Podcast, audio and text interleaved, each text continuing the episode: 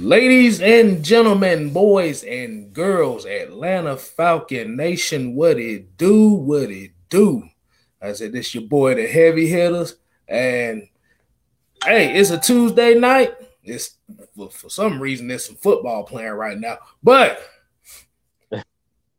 to the right of me, like I said, I'm gonna introduce him.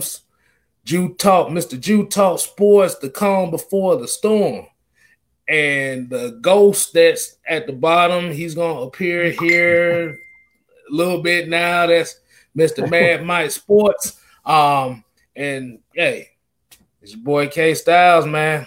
Hey, Jew, what what it do, man? Hey man, just kicking it. It's another Tuesday night after Falcons lost. You know how it is. We got a quarter of the season left, so hey, at this point, everybody playing for a job. So hey, hey, don't don't mind the notification. That that that that I forgot to set that, but um, yeah, like I said, we got somebody already in the chat. Um, Taste decide saying, hey, he said, what's going on to the peoples? I like, what's going on, man? Appreciate you joining us. So yeah, so especially, how do you feel, especially after the game that we just had, and what are your prospects as far as how this coaching staff is looking, especially after this? I mean, after the loss on Sunday, it's kind of like I feel like we need to clean house. I like Jeff Ulbrich, and I hear in a lot of Falcons fans like, let's keep Jeff Ulbrich on. But one thing I think that they're forgetting is if you get a new head coach, he's to want to bring in his own coaching staff. You know what I'm saying? Like he's not going to be like, well, I'll keep Jeff Ulbrich on because he's a good head coach or he's a good defensive coordinator type situation he gonna want to bring in his whole his whole staff. You know what I'm saying? He's gonna want to bring in his own defensive coordinator, his own offensive coordinator. So I really don't think that Jeff Ulbrich's gonna be able to stay. As much as we like him and we like the adjustments that he's made, even with Raheem Morris, it's like when I was saying like, well, maybe Raheem Morris could stick around. It's kind of like, what offensive coordinator is gonna want to come here? Like, you know what I'm saying? I mean, there's a lot of guys out there, but it's kind of like, I, if personally, I feel like we just need to sweep the whole staff. It don't make sense to keep onesie twosies. Like we're gonna keep the special teams coach or we're gonna keep the defensive coordinator. Like I feel like let the new GM that comes in and the new head coach bring his whole staff with him at this point. Because to me, you're gonna create dysfunction when you try to do that. You know what I'm saying? When you're trying to bring you got some people from the Dan Quinn regime here. That's that's the biggest reason why, and I know I'm kind of bouncing all over the place. That's kind of the biggest reason why I didn't like how long we kept TD, uh, Thomas Dimitroff because I feel like he shouldn't have survived Mike Smith. I kind of felt like when Mike Smith got fired, I felt like TD should have got fired right then and there. And they should have started with, if they were going to hire Dan Quinn, they should have brought in a defensive or a GM that was defensive minded. Because I feel like we had TD, but TD, and you know this, uh, K Styles, he was more of like an offensive minded GM. He always wanted to draft like the Calvin Ridleys, and he didn't know how to draft Look at my. what in the hell do you got? Really? Hey man, y'all wanted to put on a paper bag. I can't see myself putting on anything that has anything to do with the ink. So I got my own paper bag. All right, this is my bag. This is another Falcon bag. I'm embarrassed of getting swept by the ink, so I'm putting on my own paper bag. How about that? Boy, your ass look like the executioner of this coaching staff right now. but, but, before we get to that, got... if y'all haven't checked out that meme, man, it's already in the um it's on our Instagram, it's on our Twitter, it's on our own personal Facebook page, it's on it's everywhere. All right, it's in my community tab. It just just check it out, man. I think it's hilarious. Hey, I'm about to say before we get to continue where we go, like I said, we got a couple more people that. God damn it! I thought I put down a notification on. But anyway, back to the um comment. Like I said, we got Desmond Koppel just joining us. We got Alex C. Um, I want you to kind of hit on this comment that Desmond Koppel had. basically saying, I hope we gain a tradition of being feared. Nobody fears us. And for us to have all black uniforms, we need to be feared. That's Y'all with you. Y'all oh, with you. Y'all about to say, no, no, look, look, I'm, I'm, I'm gonna get, I'm gonna get on this first. That's it. Right. Ain't nobody, ain't nobody gonna, and I said it last night, ain't nobody gonna fear the Falcons as long as we got the culture that we have still on the squad. Mm-hmm. K Styles know where I'm going with this. Oh, you Go know, ahead, I'm, How about- I'm, I'm, Hey, hurt how about- feelings. I'm about to hurt these Hey, feelings I- with this.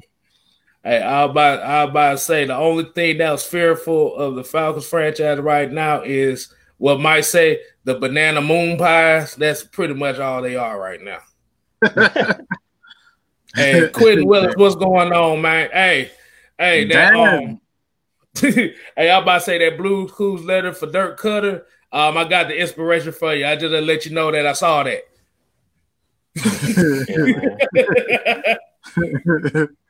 He said he's checking in from VA. That's my old Hey. neck of the woods. I know about VA. Hey, ain't up there. All right. So who who uh about to say, Mike, I'll let you go ahead and tackle this one right here. See see what your thoughts Hey are. man, y'all y'all don't want to hear this, man. Y'all, we got a bunch of people that just they claim they want toughness, they claim they want you know a hard nosed defense, but y'all don't want it. Y'all want somebody who y'all can identify with, a guy that doesn't call you out for your shit as a fan, who doesn't call out the media for their uh, for their shit. And just based on these two uh, these two statements by me, y'all already know where I'm going by this. All right, and I don't think it takes a genius to figure out what I'm going with this. You guys don't want a Gregg Popovich, a guy that look at you, you coming with a dumbass statement, he's to call the media out for that shit. You know what I'm saying? He doesn't want that. You guys don't want that. You guys don't want. You guys can't handle a guy like Rex Ryan. Period. Point blank. We claim that we want a defense, but we don't want a defense. We want somebody who's going to be uh, nice to the fans. We want a guy that's going to be, you know, politically correct. He's going to be nice. He's going to bring in this person. He's going to bring in the quarterback that looks like uh, uh, uh, Patrick Mahomes and Michael Vick. Oh, yeah, he's going to satisfy the fans. Oh, we're going to satisfy the fans. We're going to make you guys happy. You're going to make us love you. That's what you want. That's exactly what you want. You can't handle a guy like Rex Ryan who's going to throw that shit right in the back of your face. All right? You can say whatever you want to say about Rex Ryan. You can say whatever you want to say about his offenses. But when it comes down to his level of expertise from the start since he's been in the league, this guy has done nothing but had success. Period. No one can deny that. You look at the Buffalo team. The Buffalo team right now is succeeding because he created a culture of defense. He was the architect of that defense. The early architect of this very team that you're seeing with the Buffalo Bills is because of Rex Ryan. And we got fans that want to be safe, and you don't want to. Why? Because he's going to call fans out. Y'all need to get on your ass at home. Y'all buying all these damn tickets. Oh, I paid three thousand dollars. I paid two thousand dollars for the PSS and all that type of stuff. But you guys, absolutely, what you get, what you do when you at the game? You're sitting on your ass, drinking your beer, eating your Chick Fil A, all that bullshit. You're not doing anything on third down when we need you the most. You're not cheering at all. You're blaming Matt Ryan. You're blaming this person, but you guys got to do what you got to do as a fan to help these guys out on third down. You know what I'm saying? We got to be fans got to be called out. Everybody got to be called out. We can't just be calling out players and head coaches and you not doing what you're doing. I've seen uh, I've seen plenty of times, like even when the Atlanta Hawks. I know you guys remember this. The Lakers come into town, and guess what? We got fans cheering more than our own. They take over our building. We've seen this. And you guys got the nerve to sit up and say something about Matt Ryan? You guys don't even cheer. It only take one time or two times, maybe 10 times the entire game for you to stand up on third down and you guys paying all this money not to do anything. So I'm to call you, the fans, out for this.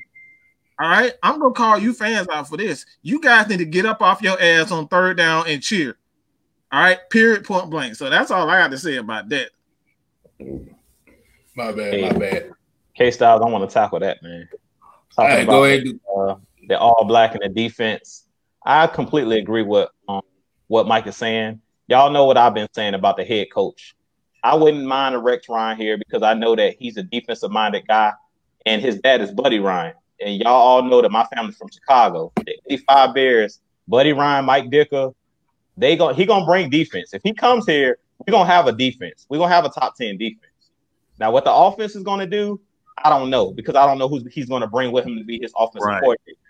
But the defense is gonna be straight, and we're gonna have a team that's gonna hit you in the mouth. He's gonna get bigger players on that defensive line. If y'all remember when he was with the Jets, when he was with the Buffalo Bills, everywhere Rex Ryan has been with the Ravens, they had good defenses. So I definitely think that Rex Ryan would definitely bring that no nonsense type of attitude to the Falcons. Um, my biggest thing is when it comes to the Falcons, uh, right now, when he was just talking about me and K Styles were talking about this before the show started. You guys seen the Washington football team yesterday upset the Pittsburgh Steelers, the 11 and 0 Pittsburgh Steelers. The reason that happened is because whoever's running Washington's team, they drafted the right way. I was just talking about before Mike came in here, I was talking about Thomas Dimitroff and how he didn't know how to draft in the trenches. He was always looking for, as some would say, the shiny nickel, as Lieutenant Dan always say, the shiny nickel. Like he always went for those flashy players, those offensive players, those defensive backs on the outside. He didn't build from the inside out. You have to build an offensive line. You have to build a defensive line. And he he failed us when it came to building the defensive line. All those players that he brought in just wasn't good enough. He didn't bring in the proper players. Like a lot of people say, well, Grady Jarrett. Grady Jarrett was lucky. like he didn't go for Grady Jarrett in the first round. He didn't go for the top guys. If you look at the Redskins, uh, Da'Ron Payne, uh, Jonathan Allen. What's the kid on J- uh, Chase Young, Ryan Kerrigan? Like they have those players. They built the trenches, and if you can rush with your front four, first round picks, you can, first beat anybody. Yeah, you can, exactly. You can beat anybody. Every year we know Alabama's good for having a, a number one defensive tackle, a good defensive end coming out. And Washington, two years in a row, drafted two tackles out of Alabama. Da'Ron Payne Jonathan Allen right behind each other. And they did the correct thing. They're playing a physical brand of football with Ron Rivera as the head coach. And that's what the Falcons need to do. Most of our assets and our number one picks and things of that nature, it's always splashy players. The Julios, the Calvin Ridleys, even with this team, everybody talking about coming into this season. Well, we have all these number one, you know, first round picks on our offense. Matt Ryan, Julio Jones, Calvin Ridley. Uh, we picked up Laquon Treadwell, Todd Gurley that means nothing if you're not physical. We're seeing that this we're seeing that this year without the creative play calling and without playing physical and running the football and staying balanced. It doesn't matter who you have. You can have Randy Moss, um, Jerry Rice on the outside. If you can't protect Matt Ryan and don't give him time and can't create creative plays to get these guys open, it means nothing. And that's my biggest issue with this team is we're a finesse team. I've been saying it for years that we're an offensive minded team. And I know Mike, he hates when I used to say, like, this is an offensive minded team, but it's a mindset. That's why I say that. This team is soft. This let's just be honest about it. This team is soft. And I hate to say it because I'm a Falcons fan. And football is all about intimidation. It's about moving another man against his will. But we're seeing it every single Sunday. We're getting bullied in the trenches. Period. We're getting bullied. The Saints bullied us two times in a row, and that's why we got swept. And that's just it. That's just what it is. Uh, I about to say Asia Green, what's going on? Beast Among Us, Yasuke, Prince, Devon Hughes, he got a shout out for Maggie. Um, but yeah, I totally pretty much agree with you. I mean, it's like I said, the culture here right now is just bad. I've I've said this plenty of times. And what Mike said about what people want this cookie cutter image, they want this um, have y'all kind of realized what the projected first round pick for the Falcons will be this year? It's not a Justin Fields. It's not a Trevor Lawrence. It's not even a Trey Lance. They talking about Zach Wilson. Yeah, I don't even who know who that is. Who the hell is Zach Wilson? I don't even know who that is, dog. play? Quarterback. Bro, I don't. I don't even know who that is, bro. oh my God, Devon Stanford, what's good, man?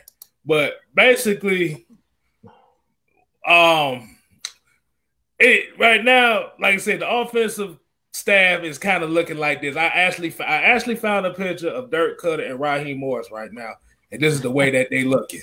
Um, here you go. Let me get that off this board right there. Uh, you know, that's that's literally right there. That's Dirk Koetter asking him, "Can I throw the ball three times?" Do you see the hands? look at the face. Look at that face, though. look at that face, man. Hey, man, I want to get uh, another guy. Um, I, I want to get uh, another one of the affiliates, uh, AFN affiliates, family members. Man, I want to get his take on it. So let's let's bring in your boy J Rock. Um, What's up, y'all? J Rock, man, I got a question for you. What's what's good, man? How you doing today? Doing good, man if Twitch you haven't heard already, hey, the Twitch card. All right, the Twitch card. You guys go in. Hey man, J Rock, go ahead and tell them what what what uh, what what's new for the AFN family, man. Go go ahead and tell us about tell about that. If they don't know, they know now. All right, so go ahead and tell tell, tell them what's up. What we got over there at the uh at, on Twitch, man. Hey, look, we finally trying to expand the AFN, so we are officially on Twitch. So make sure you guys follow the Atlanta Falcons Nation over there on Twitch. Uh, it's looking good over there so far. Uh, you guys should go check it out. We in the talk shows and podcast category. Uh, go ahead and drop the follows. I'm not sure if we have links for it yet, but uh, y'all guys should definitely check it out. Uh, I believe, uh, matter of fact, I just I just rated the channel, so you guys should have some people over there from my channel from earlier when I mm-hmm. just streamed. I just got off recently, so I, am just now hopping in. So mm-hmm. I just hosted, rated you guys, so bring more people in, so they know what's going on now. Absolutely, absolutely. So okay, we got. I I, go ahead. Go I'm ahead. About to, I'm about to I want I want y'all to tackle this comment by Devontae Hughes. Um, I think pretty much what we've been saying the whole time. Like you said, nine times out of ten, most of the quarterbacks will be bust. That's it. We can't even guarantee top two. Lawrence and Field reminds me of Luck and RG three. yeah, that's a good comparison I, right there. I think I think we pretty like you said he pretty much on the same page as with us because we've all been saying that. I mean, like I said, you can hype these two quarterbacks and all that stuff, but at the end of the day, if the system is not correct for these guys, it don't matter who you get. That's it. And, we just and, hit it. And my last question is, who in the hell is Zach Wilson? That's all I need to know. yeah, I never heard of him. Uh, yeah. we ESPN, haven't started our draft process, process yet, but Zach Wilson, um, yeah, I, I don't, I, I don't know. I, I, am good on that. I'm, I'm good on that. nah, nah, bro. I'm bro, good. I, I, I kid you not, boy. I'm looking at like surprisingly ESPN and all these little draft mocks and stuff. That it's like Zach Wilson is just popping up on the board. I'm like, oh, I'm like, who? yeah, the only people I'm familiar with is obviously the, the, the two, Trevor Lawrence and Fields, and then I know who I know who Mac Jones is. He played for Alabama. I mean, there's a couple of them, but I, I don't know no, I don't know that guy. That guy. I don't know him. I, have even heard from being mentioned as a first rounder, but I've never heard of Zach Wilson being uh, named as a first round, like even in the draft. So I'm just gonna be honest, man. I don't know anything about this dude, and I, I like even I heard of Carson Wentz before the draft. You know what I'm saying? I've never heard of this dude. I like Carson Wentz was a, what? Uh, was well, I forget the college South Dakota or something like that. He, he, he yeah, and he talking about like I heard him during the season, but I've never heard of this dude. Like maybe that's just me. You guys can go ahead right now. The link is in the description. If you guys absolutely love everything about Twitch, man, we are now on Twitch, Atlanta Falcons Nation. Just check, uh, just check that out. We are all we are in the talk um podcast uh, section there. Um, but good God, man, I I I, hey, J Rock, I, I, this is the question that I have for you, man.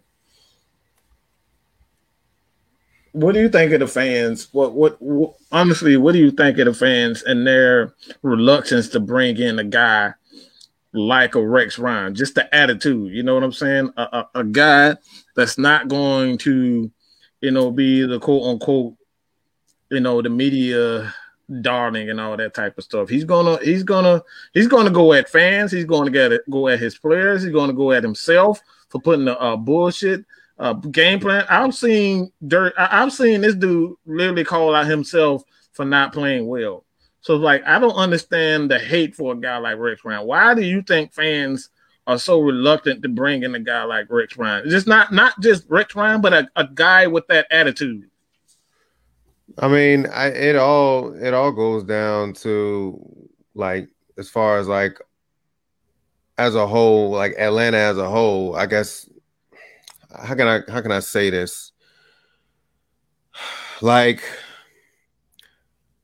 based on the coaches that we had, you know, throughout Atlanta, we never really had a coach with like that go at the media and stuff like that. I'm gonna just go off just based off the past. So I really would, I, I, I, it really has to go about the culture, really in our in our city in Atlanta as a whole. I guess they don't want that type of that type of energy. We don't want that type of. I mean, of course, we want to be talked about, but like not for the crazy and wild reasons. You know what I'm saying? So, mm-hmm.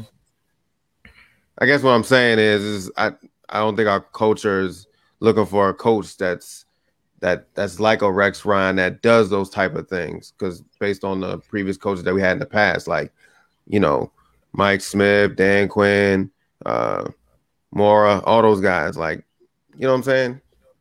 Mm-hmm. Okay, so basically, somebody, a couple people saying that Zach Wilson is a quarterback from BYU. Basically, they said he's Taysom Hill. Jr. So yeah, he tells me he's hell no. Hell to the no, no, no. Yeah, we don't want a gadget guy. We don't want Taysom Hill Jr. Nah, get, uh, give me Justin Fields before we get him. Justin Fields yeah. or Trevor Lawrence. I'll take, I'll take, I'll take Sunshine or Justin Fields before I take. Uh... hold, hold on, the beast among us got he got a comment for me. He talking about send that Falcons calendar to Australia. hey man, I like my Falcons calendar. I don't give no. They ain't going nowhere. I paid a good little shout, money for that too. Shouts out to the people in Australia. Yeah, BC. Exactly. Yeah, exactly. shouts out to y'all, man. I'll see if they got another one. I'll send one down there. you just gonna have to pay the shipping and fees for it. but but yeah, like I said, let's kind of get into um so what like J Rock, I'm gonna start with you. Like I said, after the Saints game, what are your what was your thoughts? Like your after getting a day of kind of getting the pissed offness out of your system? Like, what do you think about that game afterwards? Uh, I expected that game offensively to go how I thought it would go. I mean, really, it looked like the same same stuff we was doing, you know, two weeks prior when we played them the first time. I expected the defense to do what they do. Like nothing really changed as far as the defense. Nothing. It was just same thing. Our defense did what they had to do. Our offense put our defense at bad spots. couldn't couldn't move the ball, and then when when we had a chance to move the ball, when everything was starting to click, it was too late. It's too late for all that, man. All that, uh, yeah, y'all should have been no huddling. Let me let me tell y'all something. I, I was saying it. I was saying it Sunday night when I was on there with Maggie uh, with Maggie T. No huddles what made Matt Ryan so dangerous. Why not do it? Why not do it? He's been doing it all his whole career. That's why he became Matty Ice. That's how he got the nickname. He's Peyton Manning, man. He's Peyton Man reincarnated. Why would you not allow him yeah, to do what he run does? Run the no huddle. Have the Saints on their heels. You know they DBs can't hang with us. They they they they penalty crazy. I was telling K Styles that, that like a couple weeks ago. They penalty crazy. And when they when they give up big plays, the Saints give up big plays. So like, and we picked on Lattimore. We picked on him, and it showed. Everybody, and you can tell like everybody else was getting flagged up too on their defense because it was just it, it was getting crazy out there. They could they can't check us. I don't think anybody in the league, as far as if our offense is clicking, nobody can stop us if we are on our game. But same old dare Cutter, basic, basic shit over and over. So, yeah, yeah. I'm gonna I'm gonna get on this comment right quick. I saw earlier talk about that. Nicole talking about. I'm gonna count how many times K. Sal say like you said. Hey, hey, you might as well get the pen and paper out because I'm gonna be saying it the whole time. That's my catchphrase. like I said, like I said, Like I said, Um, and then I then I saw a comment right here from Swagger King. He said, "If we can get Gary Kubiak from Minnesota as our OC, would you be a fan of that?" yes, because Gary Kubiak know how to call plays and set up plays. Definitely. Right. You know, he, he knows how to run plays. Like it's crazy because, like you guys know, I love defense, but at the same time, because the offense was so like we had a high powered offense in 2016, just like um and 2012 when Dirk Koetter was here the first time, and I talked about in my video. It's like the problem with Dirk Koetter is he just never evolved. He never evolved. He got left behind. His offense is stale. It's old. It's just like Dan Quinn. That cover three got old. The league caught up to it. When he was in Seattle, the cover three worked better. He had better players, but also they got used to seeing it because everybody runs it, the cover three. So, like, I think it was the Twitch guy that mentioned it when we were on before that we smoked Seattle. In the 2016 playoffs, we smoked Seattle. because we know the weaknesses. We know Yeah, the we- weaknesses. we smoked it. So it's like Dan Quinn should have learned. Like it's just like what Shannon Sharpe says every all the time you watch uh, Undisputed. Update your resume. You can't be the same that you were last year. You have to continue to evolve. Mike says that all the time. You have to continue to evolve. We say that every every show. Um, one thing I love about Andy Reid. Look how long Andy Reid's been in the league. He's been in the league a long time, but he's not running the same exact offense that Donovan McNabb was running with Patrick Mahomes. Like he's added little wrinkles to his offense, and I feel like that's what Dirk Koetter hasn't done. Dirk Koetter needs to blow the dust. Go ahead and put it up, K Styles, of his playbook. Go ahead and just blow the dust off that garbage playbook and add some wrinkles to that thing, dog. There it is, man. That's like me trying to play Madden. and The Maggie T playbook, Madden. y'all. The Maggie Exactly. T playbook. Exactly. No, I'm a, uh, No, the only difference with this playbook is with the Maggie T is actually success. You know, he don't run the Maggie T side of the playbook. He just run the other side. Exactly. Exactly. And that's the problem. He got he got stuck. It's like he was he is in a time machine and he's stuck in like the 1950s. Like he hasn't updated his resume, his playbook is just generic. And that's the biggest problem. And that's why I, I feel with our team is like if we get somebody in here, you just heard J Rock say nobody can stop us. Like the weapons we got, we should be the Kansas City Chiefs. Because we were there in 2016, we were the Kansas City Chiefs. When Kyle Shanahan was here, when Dirk Koetter was here the first time, we was lighting everybody up. We was scoring a game easy. This year, I went back and looked at how many times we got we scored over 30 or over 25. It's been a ton of games this year. Like last week, I think we scored 16. It's no way that this team should be scoring ben- beneath 25 or 30 points a game. You may have an off game, one or two games here or there, but we've had a lot of games this season where we didn't even hit 20. Aku was kicking field goals. And that just goes to show you no creativity. If you watch, and that's why I like watching the, the players' media session, and then I'm I'm gonna give it to y'all. If y'all watch Calvin Ridley at uh, at his media session after the game, he basically said they were asking him what was he saying to the Saints players. And they were like, "We see you got into it with one of the Saints players." He said, "I basically was telling them that they can't guard us." He was like, "They were acting like they was guarding us, but really they was playing two man, meaning they got help all the time, safety help." Like so, he basically was telling Lattimore and telling the uh, PJ Williams, "You can't guard me one on one, dog." The only reason you even keeping up with me is because y'all got a safety and you still holding me. And they picking up flags and they doing all this Still extra stuff to help y'all. And I'm yeah, and we and he still had over 100 yards receiving. That just goes to show you he's that's just how good of the players we are with this generic playbook. With the playbook, this styles just show what, what teams know what we're going to do. I do still put up 100 yards. That should go to show you. So easily, if we had an offensive uh, play caller that was creative, like we brung a uh, Gary Kubiak here, man, come on. It's no doubt in my mind like- we'll be putting up 25, 30 points a game easy. You Yeah, know just what, like this you is- said. You know, I don't know. I don't know what happened early in the season. It's like we were putting up a lot of points, and you know, de- the defense was the issue. It's like if if if one thing is fixed, it, it's a nut. Something else is wrong. It, I, I don't know what it is. It's it's not like a. It's not a, really like a balance. It's like the defense is fixed now. Now the offense is the problem. So it's like something's got to give. Like it's it's quite obvious that it's Dirk Koetter. Like, come on now. Like the defense is fine. I don't know why they're relying heavy on the defense so much, but something something needs to change as far as the play calling go. Uh, to add on to what you know, Drew said about Gary Kubiak, yeah, everybody would love to have Gary Kubiak. I mean, hell, his his even when he was with the Texans, head coaching wise, his, his offense was like I believe top ten for a while. You know what I'm saying? So I would love to have Gary Kubiak, but you know how that went. So if it's not one thing, it's another. I don't know what's going on with it. Bruh. I think it's just a philosophy. It has to do with the philosophy from the general manager. And this is why I've stated over and over again that we should not be worried about hiring the head coach. The the main thing that we need to focus on getting is a general manager. The general manager and the team president or the guy that really runs the operation. So if these guys have no absolute, they have no concept of what balance is and which team that comes in, and you know who's going to be not necessarily the leader of the team, you know, like the main focal focal point of the team.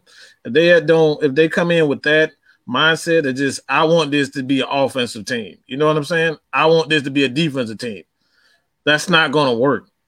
It has to be a balance. It has to be a balance. Anytime that you have a balance and your mindset as a general manager that's like I'm going to do everything possible to not only create you know, it's okay to give a guy like Matt Ryan his weapons. It's okay to give him two, three receivers that he can count on, you know, a tight end, but it has to be a balance. You can't just come out and be a passing team. Well, well, you have to run the you run you have to run the ball because there's going to be games where certain guys are going to be taken away. Julio is going to be hurt. Calvin Ridley is going to be hurt. You know, whoever's going to be hurt. So you can't just solely rely on the passing game, and that's the issue with the Falcons for years, for years um, under Dirk Koetter. They they focus so much on the the passing game. It's like the the reason why um, Kyle Shanahan was so successful, let's just be real. It wasn't because um, of the running game, it's because that Kyle Shanahan finally had a quarterback that he didn't have to babysit. He didn't have to babysit a Matt Ryan. All he had to do was call plays that Matt Ryan liked to play and then run his same running scheme. That's it. That's what made the Falcons successful was balance. That's it. And his ability to set up plays. We don't have that with Dirt Cutter. Dirt Cutter's main focus, and you can see that in, in the running backs. We have four running backs on the damn roster, and for the most part, we only see one, and that's Todd Gurley. We barely see we barely see um Brian, Hill. Hill. We barely see Hill. We don't see we don't see uh Qadree Ollison at all. Why the hell do we have four goddamn running backs on the roster and only one that really gets 60, 70% of the goddamn carries. That's a freaking problem. You feel me? Like, like, come on, bro.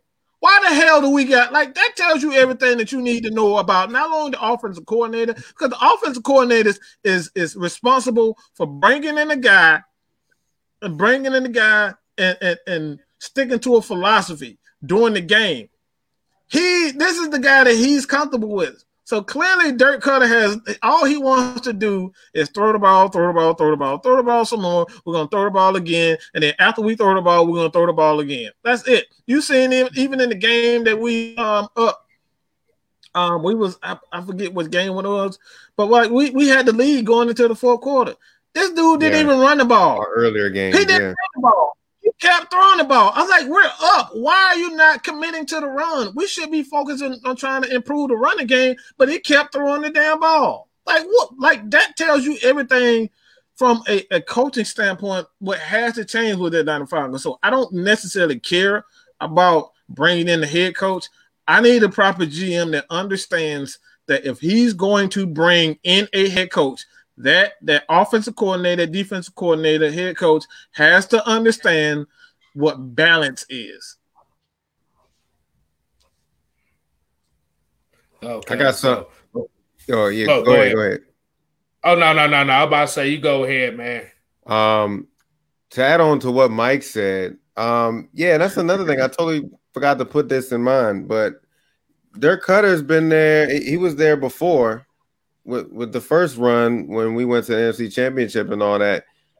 You should know what Matt Ryan does. Why not give him, you know, let him do whatever, the no huddle and all that. Mix it in with a couple of Dirk Koetter's plays, but doing the little no huddle. You've been here before, dude. Like, come on, man. I don't know. I also thought this comment was funny. I, I try to keep my composure. This shit is funny. oh, oh, I, oh, oh, I had a. I, I think Reggie would be better than that play calling that his ass was doing. Yeah, you can't even, you can't even smoke mud with that shit he got.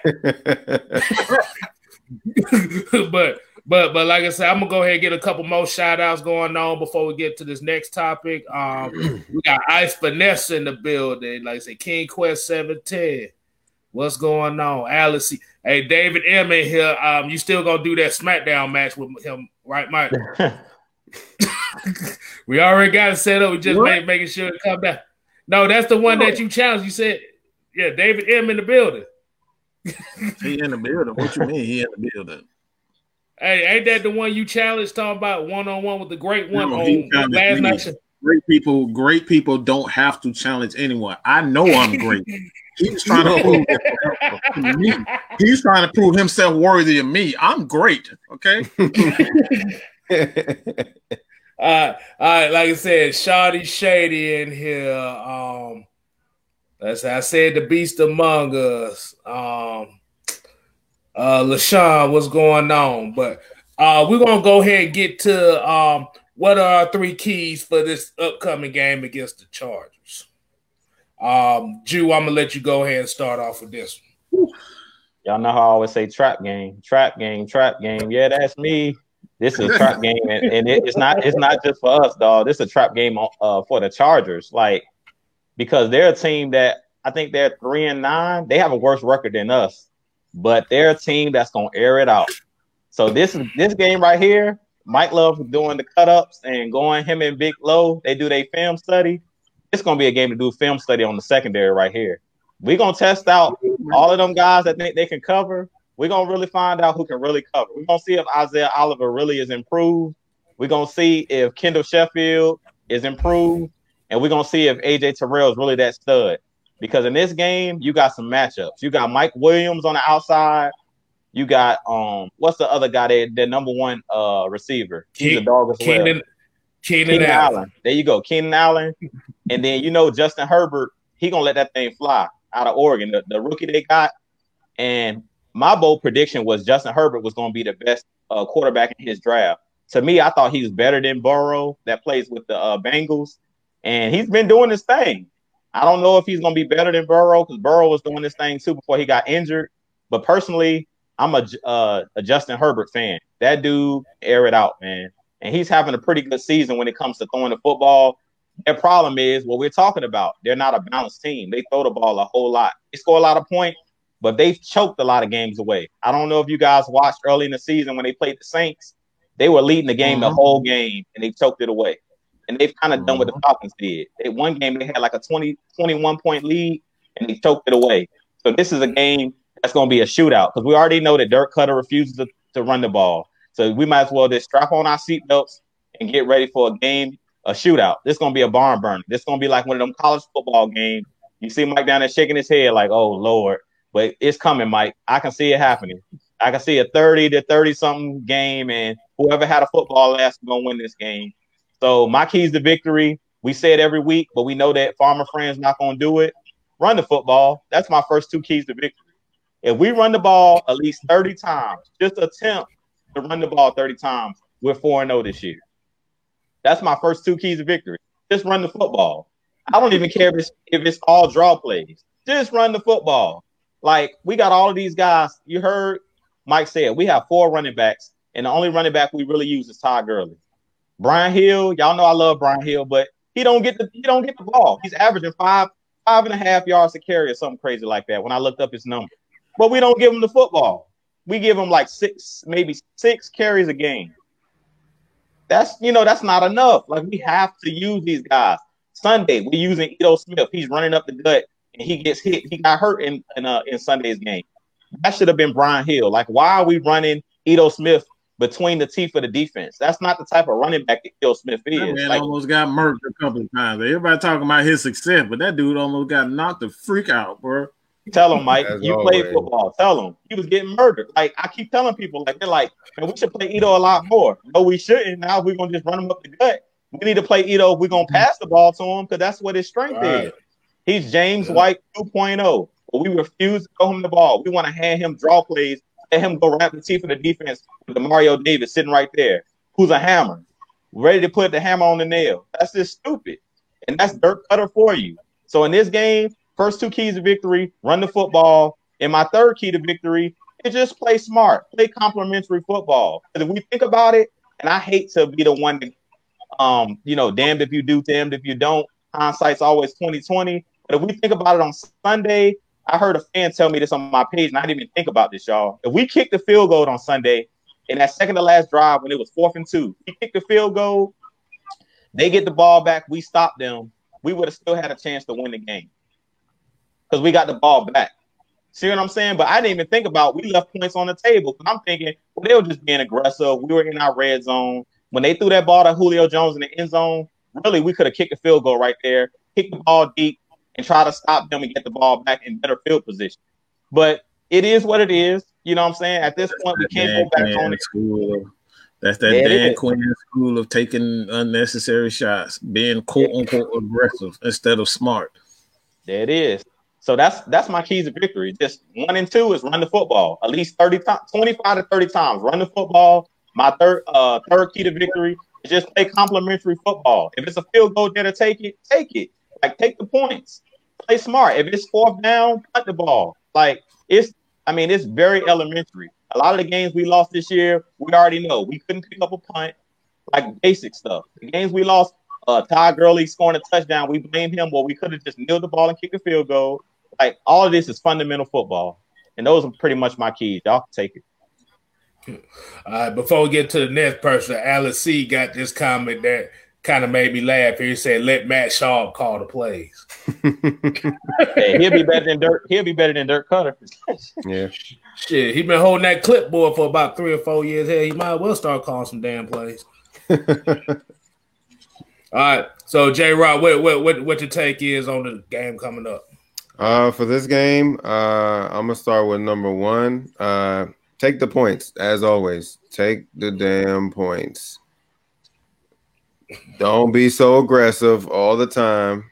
Just take the points while you down there because you never know because that's gonna bite you. Good thing we have a good kicker, good kicker and Koo because he looking like like old money Matt Bryant right now the way he's been kicking the ball. So. Uh, not really saying too much rely on him, but just take just take the points. Um, another thing, what you said, run the ball. Just run the ball because we are both pass heavy teams. Uh, I believe they're not too far from us in, in the passing. I believe, yeah, we're we're above them, of course. Um, but they got weapons. Keenan Allen, uh, Mike Williams, another person that we should not sleep on, and our linebacker should definitely watch out for him. I think it's Hunter Henry. Oh, Yeah. the tight end. The tight The end, tight yeah. Yeah, watch out for him. Uh, definitely. Um, that's, let me see. Um, there is some key players on their defense that I do worry about sometimes, and I'm gonna throw out one name. Uh, he is a rookie. I think he plays for Oklahoma. I think it's Kenneth Murray, the linebacker. Oh yeah, he he He, he racked up he racked up some some good tackles um the game before. Uh I think it was last week. This this just this past week. But don't watch don't sleep up on him.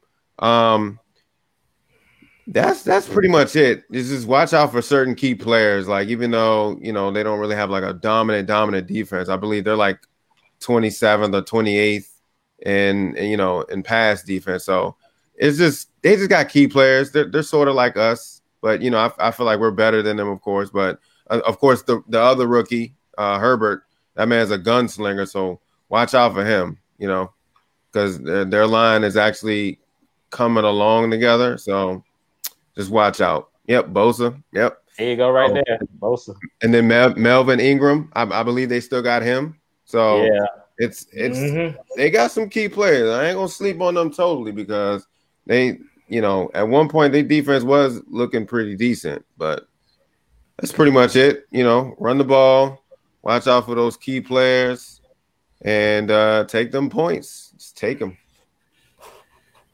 All right. I'm gonna go ahead and I'm gonna hit it up next. And I'm about to actually right now, I'm about to talk to Farmer Fran as we speak right now. Um you sorry like like they said, Farmer Fran, for the love of God, run the ball, be creative. That's gonna be my first key. Cause does this look like a guy that's gonna run the ball?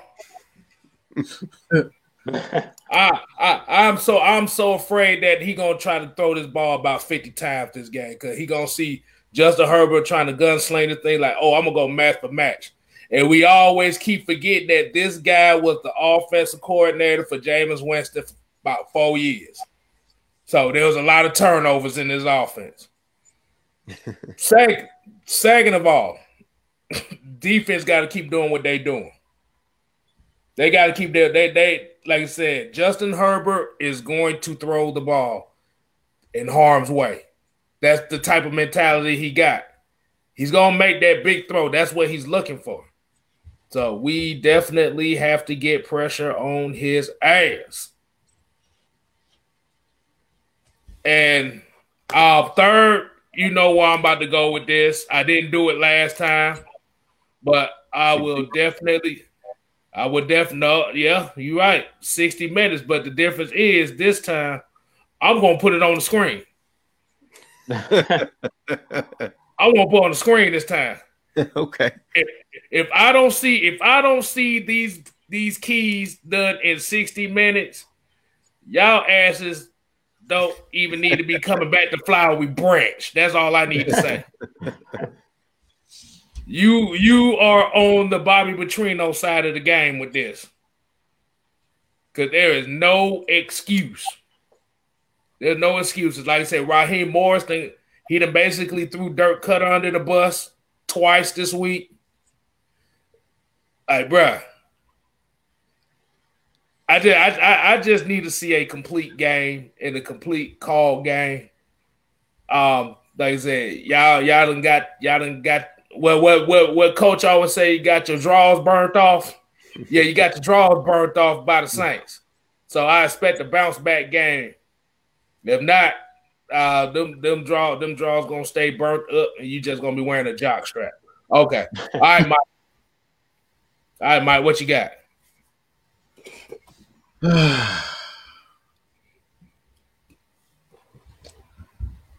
I, I, I gotta say this. Um,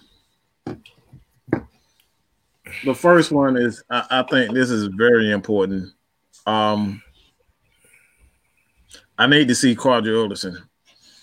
All right, I need to see Qadree Ollison, and the reason why I have to see Qadree Ollison because there's absolutely no threat on this offense outside of Julio Jones, who physically dominates anybody outside of maybe um you know Caleb and and Chris Lindstrom at times. You know what I'm saying? Outside of those, it's not not a physical dominating player, and like that's what the Falcons need. They need a physical dominating guy who's going to come in.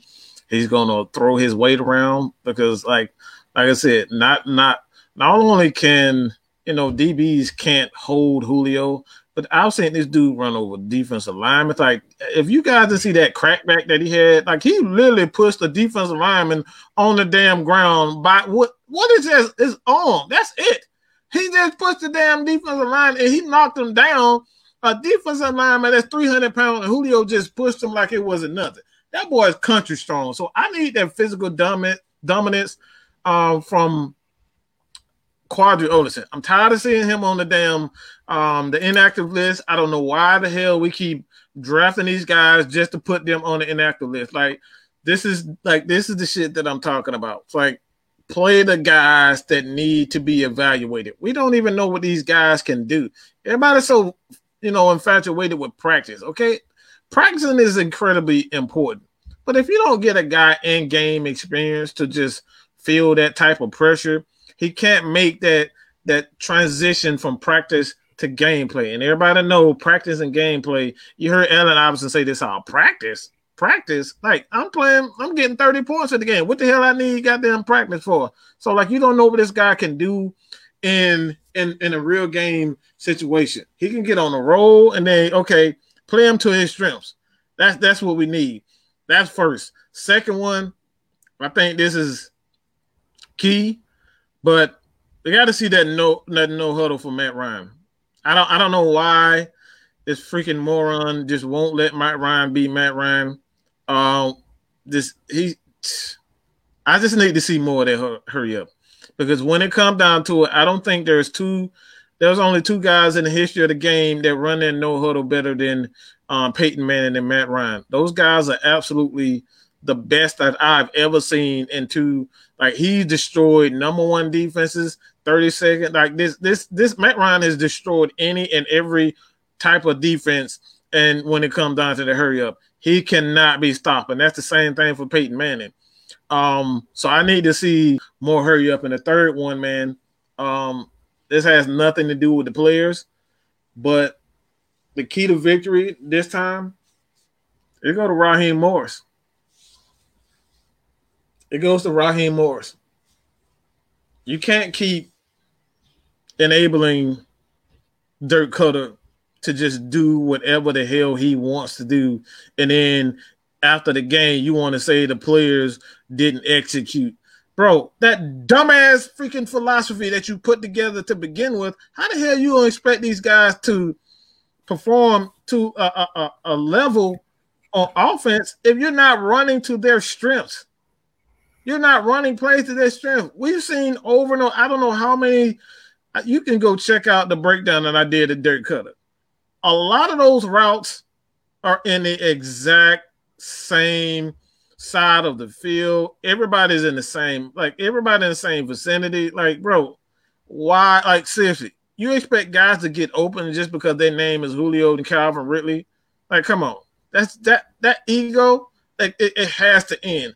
And that goes, like I said, the key to victory is all on Raheem Morris, man. We're not going to win the game unless he holds Dirk Koetter responsible for his action. And I have absolutely no no faith that he'll ever do that because he's still loyal to Dan Quinn. This dude, every time he get a chance, he bringing up Dan Quinn's name. And that's the reason why I say he got to go. Anybody has any loyalty to Dan Quinn, even if it's Joe, Jeff Ulbrich, get your ass out of Atlanta. I don't want you anywhere near it because this team, this team for a long time, they only care about what one thing loyalty to their coach. That's it. That's all they care about. They don't care about anything else. They're only loyal to the head coach. They're not loyal to the players. They're only loyal to the head coach. And they don't hold each other accountable, man. Accountability is what's wrong with this franchise. It's not the lack of anything else other than accountability. The the head coach is responsible for putting the game plan together. So you get the game plan from an offensive coordinator, you get the game plan from the special teams coach, and you get it from the defensive coordinator. So if they continuously bring out the same bull crap every week, and then you see the offense and the defense struggle with the same game plan – every week, then this is all on the head coach. So if the Falcons want to win against anybody, especially the Chargers with a, a, very good quarterback, a young quarterback, decent talent on the offensive side of the ball, they can't come with these whack ass game plans. And they got they can't come out here throwing a damn ball 50 times a game thinking they oh I just I got Julio and Matt Ryan. We're gonna win. We're gonna put up numbers. Nah, bro. So those are my three, man. Yeah, yeah, yeah. Bit low country sports said rise up family. Yeah, he need to be on the he need to be up there in the booth for Dirk Koetter. because I don't know what what he gonna have going on. Um, but um, let's see. I see something right here. Um, Chris Crash Bass pretty much said what you said, Mike. we saw what Qadree did when he was in the game and he was scoring. Mm-hmm. Mm-hmm. Like, I, like, I, like, Like, bro, we only, bro, we only scored fifty percent touchdowns in the red zone. You ain't winning games like that. Koo looking like the greatest kicker of all time right now. yeah, That's not good, man. That's, That's not, not, good. That is not good. Yo, kick like like I said, fifty percent in the red zone touchdowns in the red zone, or is or is not going to beat good teams. You could beat trash teams with that, but good teams you are not beating them with that. Mm-mm. That's 29th in the league. Whew. That's all I gotta say on that. Eesh. But at the but like I said, Koo gonna be kicking so much, boy, he gonna end up like Peg Leg Johnson up in this motherfucker at the end of the season. We need them legs for next year too. but let's see what else we let's see what else we got here. Yeah, yeah, yeah, low, yeah. We're gonna give you a clipboard. You're gonna be right there with, with Matt Schaub. Gonna be with a Matt Schaub too. Exactly. exactly. Only thing Dirk Koetter gonna be good for is going to the concession stand and getting some nachos. Good. I got a question. Is, is, he up in the booth or is he down on the field? He should be actually on the he's field. Actually, he's, in a, he's, he's in a booth. He's in the he's in the booth. He's actually looking down. We need to bring his ass on down. Like, bro, he's literally got a bird's eye view of the game. He still can't call the right me, play. this motherfucker got the old Joe Montana football view going on, and he don't know what the hell going on. And you know what's so funny that that that I mentioned that because I remember we was carving up Sarkisian from being in the booth so much that first year, and then the second year came along, and look, he was all on the field. Hmm. Oh, I, I, I can't explain. Bring his ass out the booth. You know why I think that is? You know the reason why I think they're in the booth? Because they can't hear from the players. They, they, they try to avoid the players because the players knows like what the hell are you calling, and they don't want they want to avoid the uh, the on field drama. You know what I'm saying? Matt Ryan saying something like Matt Ryan be on the sideline, like literally be pissed off, and you see his face. I'm sure you guys see his face during the game when he get the call and he just sitting there like, "Oh my god, are you kidding me, bro?"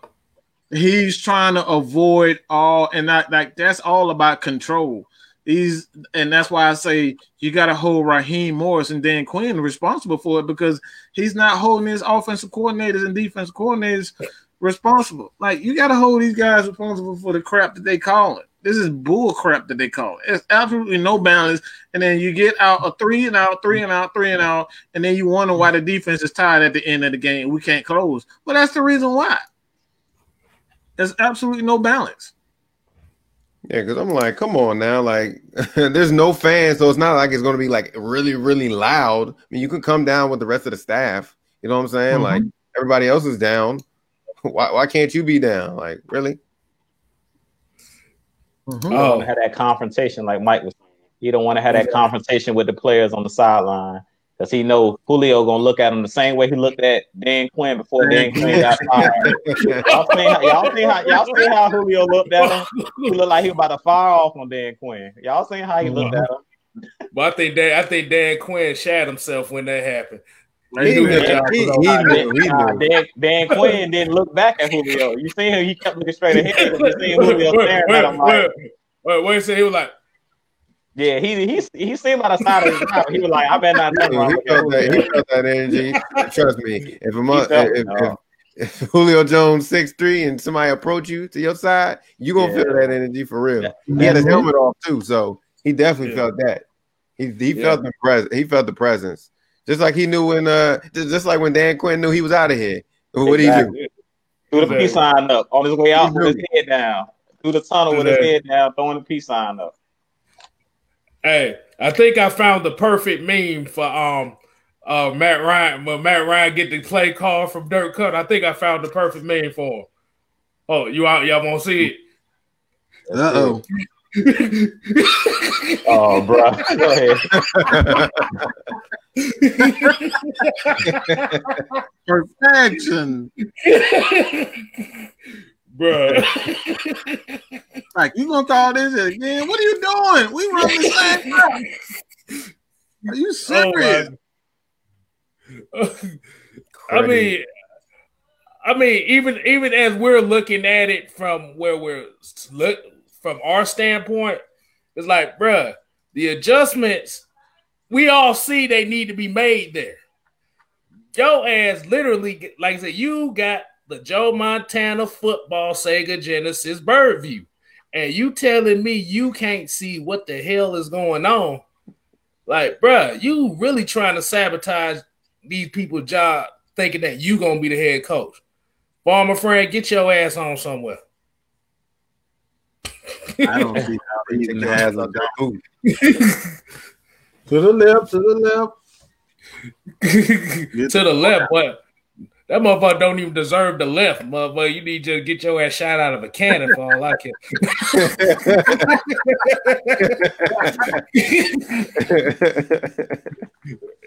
exactly.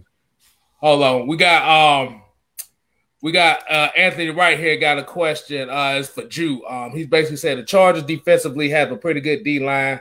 Pass pass coverage is below average. Hurst, Jones, Ridley, and Russell should all have nice days. Agreed. First off, what's up, Anthony? And man, we we Julio, Calvin, and Russell Gage should always. Period. I don't care who we playing. They should always eat because they're dogs, man. Like we seen what I think it was against Seattle. It was either the, the first or second game of the season where Julio Jones, I think it was the first game of the season. All three of them had a hundred yard game. Y'all remember that? I think it was against Seattle. Russell Gage had a hundred yard game, Julio had a hundred yard game, and really all of them had a hundred. So if we had if we play, you know, any if we play with any creativity, these guys should be eating. We they're not eating because of the, the coaching. It's it's terrible. Real talk. Dirk Koetter should have been out the door with Dan Quinn. They should have just went ahead and let Greg Knapp call it because I believe Greg Knapp, when Matt Ryan first came here, I think Greg Knapp was here calling plays. So they should have just let him do it because at the end of the day, um, Mike had sent us something in our chat where it was talking about they were talking, I think, to Raheem Morris, or they were no, they were actually talking. Stephen A. Smith was talking to uh, Louis Riddick, and I think they were talking about how it normally goes through the week. Basically, they meet with Matt Ryan, the head coaches meet, the offensive coordinator meet, and they talk about the game plan. So my thing is this: Matt Ryan need to speak up and say, "Look, these plays is bogus. These plays Absolutely. is trash. These plays is trash. Stop calling me. I don't care what he got to do. I don't care if it's at halftime. Because we see Matt Ryan will curse somebody out in a minute. He need to tell them these plays is trash. And he should he should tell them, let me go no huddle. What Matt Ryan, a, a 12, 13 year veteran now? Hey, look, this is Matt Ryan team. He's the face of the franchise. Speak up, speak up. Matt needs yeah, to speak up. Mm-hmm. Exactly. Speak up and be like, look, this is what we running it. Like last game against the Saints, he should have been like, this is what we running for the rest of the game. What they talking about. We're gonna go no huddle. He should have went to Raheem Morris and say, look, if we lose this game, it's on us. Julio Jones and all these guys, these guys are professionals. These guys are veterans. Like, let them let them take over the locker room. Get the coaches, and that's what Mike's talking about with the, and that's what we've been talking about with all of these guys' ego. Like, let these players run the locker room. Let them run the team. At the end of the day, Raheem Morris is just babysitting at this point.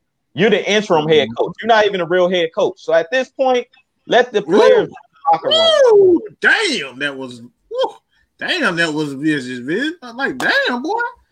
You just I mean, said he ain't even a real head coach. You an interim head Hey, he not even he not, the, he not the real head coach. Raheem Morris, look, Raheem Morris know he ain't the real head coach. That's why every time in his his media sessions when they ask him, "Well, how's it going?" I'm taking it one game at a time. He knows when uh, when the owner uh, Arthur Blank and Rich McKay answered questions when they took those questions from the media when Dan Quinn was let go, they both said, Ooh, "Oh, will he be around?" They asked, "Will Raheem Morris be around after this year?" And they basically was like, I think it was the owner that basically was like, if he can win 11 games straight or 10 games straight. So basically, that shows you right then and there that Raheem Morris is on his way out the door. Like real talk, he on his way out the door, dog. So at the end of the day, the players need to go ahead and just take over. That's how I look at it. Let the players take over this thing because at the end of the day, Raheem Morris, he's trying to not throw the other coaches under the bus, but it don't matter because all of y'all can go ahead and pack your bags, put your houses up for sale because y'all on y'all way out at the end of the day. So y'all might as well let the players. Hey, hey, they might as, hey, they might as well let the players take over. It's over. Like it's Right. over. These coaches know the writing's on the wall, dog. I seen somebody in the chat Right. talking about Dirk Koetter's not getting another job. Hey, look, the writing's on the wall. After this season, the writing's on the wall. So all these guys can go ahead and pack them bags. And I, I told them I co- I come down to Flowery Branch to help y'all. So y'all can box it up. Y'all can box it up. Hey, What's wrong? hey, Right. hey, Hey, it's Boy, the you- truth. It's the truth. You, you talking about? Hey, damn! You talking about the calm before the storm? And Devon Stanford. Um, I think this is what he talked about. This is what Matt Ryan's gonna be looking at. Dirk Koetter, Raheem Moore. This is how he's gonna look. Hold on. Man.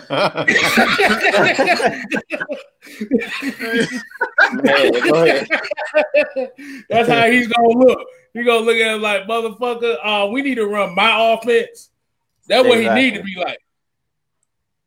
And I think that's that's really the only main knock on Matt Ryan is he doesn't really Speak up, yeah. voice speak up and voice his opinion on what needs to be done.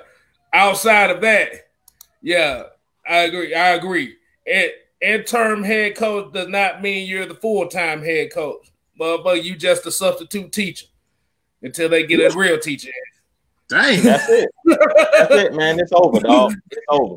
This coaching staff can hang it up. So at this point, you might as well go all out, leave it all on the table. Because at the end of the day, I don't care if they they sweep and win the rest the rest of these games. I don't see it happening. They're not coming back. They're not coming back. I mean, once uh Arthur Blank get fed up, y'all know he is. He, hey, he like he worked for the mob. He wear them sharp suits for a reason, dog. He's like the Godfather. Once he once he's sick of you, hey, it's it's done with. He's done with this regime. Period. That Undertaker, man. That Undertaker. That Undertaker. no, he didn't. Hold on, hold on, hold on, hold on, hold on. We got we we got to do it right. Boom. Somebody turn off the lights. Exactly. Hold on, hold on, hold on, hold on, hold on, hold on. Boom.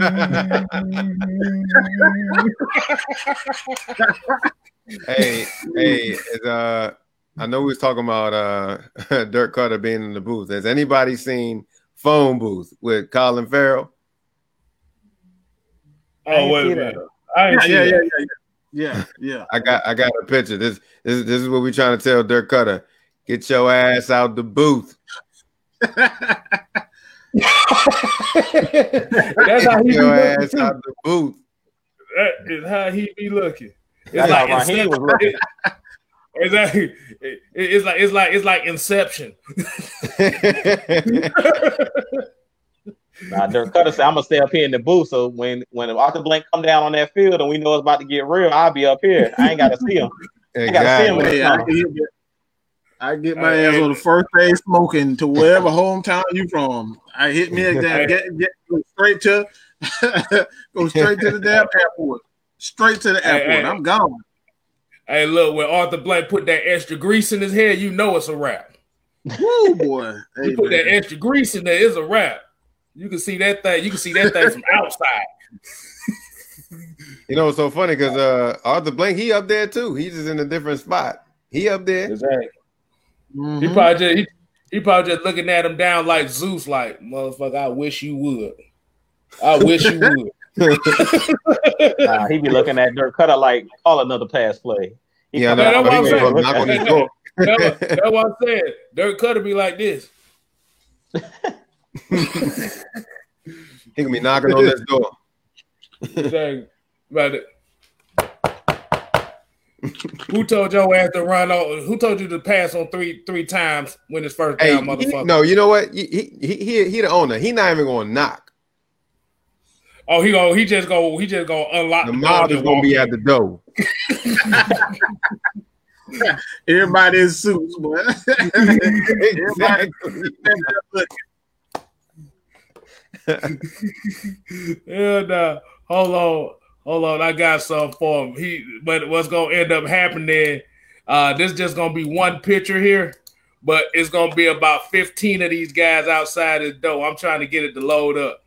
All, all of a sudden, let let Dirk Koetter mess up again. He gonna have about fifteen guys at outside of his door looking like this.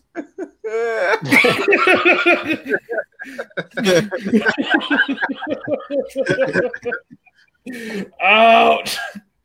Oh. Oh. But, hey, you go, you guys go ahead, uh, head to uh, Atlanta Falcons Nation on quest to 1,000. Um, uh, Maggie T will have the link in the description, but go check that out. Um, also, man, um, Jew Talk Sports, his quest to a thousand, K Styles, man. Uh, we're really trying to get get get this ball rolling, uh, as well as um, your boy J Rock, man, the Twitch God. Go ahead and check him out, man. Um, but yeah, hey, sheesh. What what what what what is the question, man? We start. We want to start the uh, the live Q and A. You guys got questions? Yeah, uh, John, panel, y'all. When y'all ready, I got a question for the panel. But go uh, ahead, K Styles. I was about to say, John Cabot says, "Did y'all hear the news? Uh, what news do we got going on here? Um, uh, like I said, just just let us know in the comment what news you got. But go ahead, you. So my question for everybody in the in the uh, in the panel: If you could have a head coach, who is that head coach that you want? I know Mike said he want um, Rex Ryan, but if he has another coach that's out there, who's the head coach that you want, and who is the offensive coordinator if you have an offensive coordinator in mind? And then if you have a GM in mind too, go for the trifecta. If you got all three of them lined up, or who you think that will be good for the team, or you have a couple I know that the chat is, you know, interested in knowing because, like I told y'all, the writing's on the wall with these guys. So everybody that's here, they might as well pack their bags. It's, it's over. So I'll start with uh J Rock. If you want to, if you have something, uh, who you think is who you think you would want as a head coach for the team, and then like your reasons why you would want them as head coach. And if y'all want me to go ahead, since I just put y'all on the spot, I'll tell you guys who I. Think. Yeah, you go ahead. You go ahead. I'm gonna sit on this one. So for the head coach, I, I, y'all know I've been saying Eric Bieniemy, but the guy that I think is being overlooked is is uh, in Tennessee. I want Arthur Smith because I like what he's doing in Tennessee. They're they're a run first type team. They're a physical type team because you know Mike Vrabel. They're physical down there in Tennessee. You don't need everybody thinks because it's Derrick Henry. You don't need Derrick Henry to be physical. You can look at the Cleveland Browns. They're nine and three for a reason. And I was supposed to be doing my live, so I'm kind of going to my live a little bit because I'm gonna be doing my own live show. And I'll let you guys know in the chat when I'm gonna be going live by myself. But I kind of wanted to touch on it now. Like if you guys look what's going on in Cleveland with Nick Chubb, they went out and got the offensive coordinator from Minnesota, uh Stefanski. He went there with that run first scheme and that play action scheme that they were running in Minnesota, and it's working there uh, with the Cleveland Browns. It's all about running the ball first setting up the pass, playing good defense. That's what I want brought down here to Atlanta because we've talked about it numerous times on the channel. Matt Ryan's getting up there in age. He can win a Super Bowl just like John Elway. He doesn't have to be the focal point of this offense. Yeah, Matt Ryan still can do it, but why rely on a 35 year old quarterback to be, you know, do everything?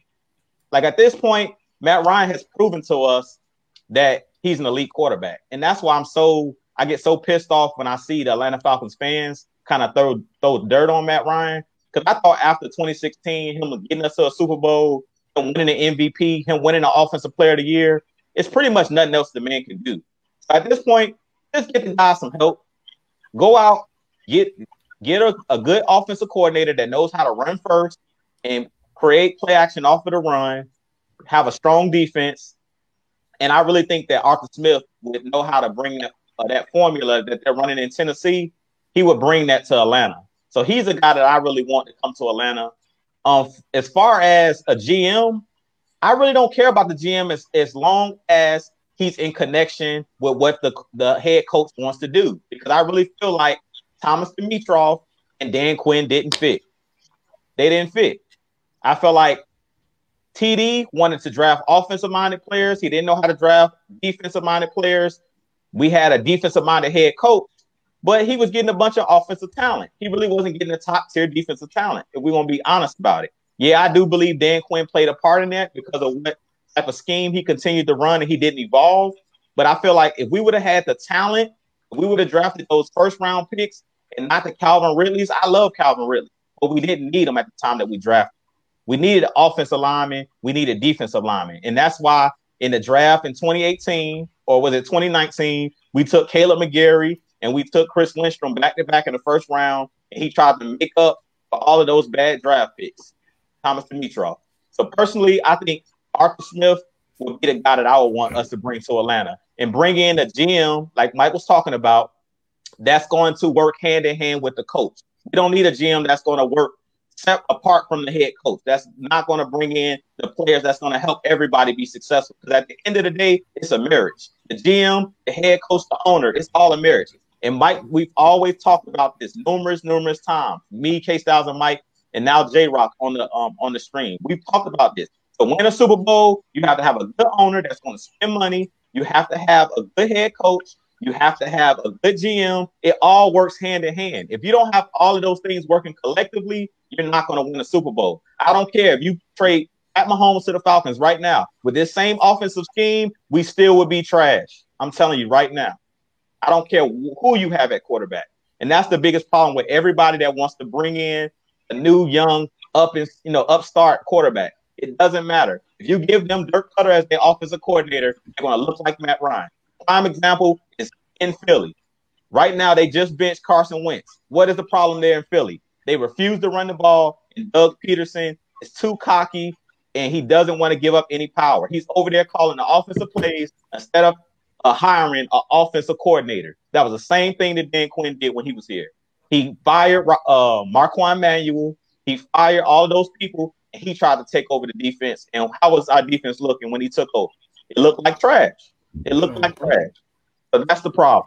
But that's who I want. I think Arthur Smith would, would be a good head coach. Hey, I, I, wanna I wanna get on this real quick because um, I'm I'm seeing something that I kind of want to expand on just a little bit, and uh, quite frankly, I think it goes hand in hand in um, this topic.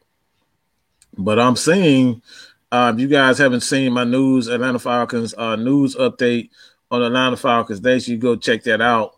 Where we're speaking on um, Louis Riddick as being the potential GM, as well as him being interviewed by the 49ers. Like he's been interviewed by 49ers. And it's something that I stated um, in the past. If you guys have watched anything that we do here at Atlanta Falcons Nation, you know that I've said there's no guarantee that Kyle Shanahan will be retained or his job is is safe, is not secure.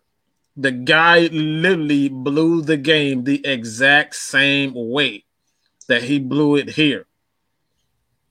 And that's the issue. That's a major issue. Why am I bringing this up? Because John Lynch, um, there's rumors that both of those guys might be out in San Francisco, and they're looking for another GM. That's one thing I can tell you about San Francisco that I've always admired about the organization. They don't hold on to trash players, coaches. They don't hold on to that stuff. You're not pulling your weight and you're not holding a certain standard there, they're not going to keep you around. So I know a lot of people like to say Matt Ryan and Kyle Shanahan, you know, these guys, you know, Kyle Shanahan made Matt Ryan, but I think honestly, I'm just going to be real. Um, like I said, the reason why I bring this up, I don't think I, I think we really have to keep a close eye on what goes on in San Francisco because if Kyle Shanahan is fired, um, the Atlanta Falcons are going to try to recreate what they had with Kyle Shanahan and Matt Ryan. And quite frankly, I'm not opposed to it. I'm not opposed to it. Why am I not opposed to it? Because Matt Ryan is 35 years old. Let's be real. He only has so many years left. And I don't like Kyle Shanahan. I hate his ego. I hate who he is. I think he's arrogant. But at the same time, Matt Ryan needs a guy that's going to commit to the run. I don't have to worry about Kyle Shanahan committing to the run.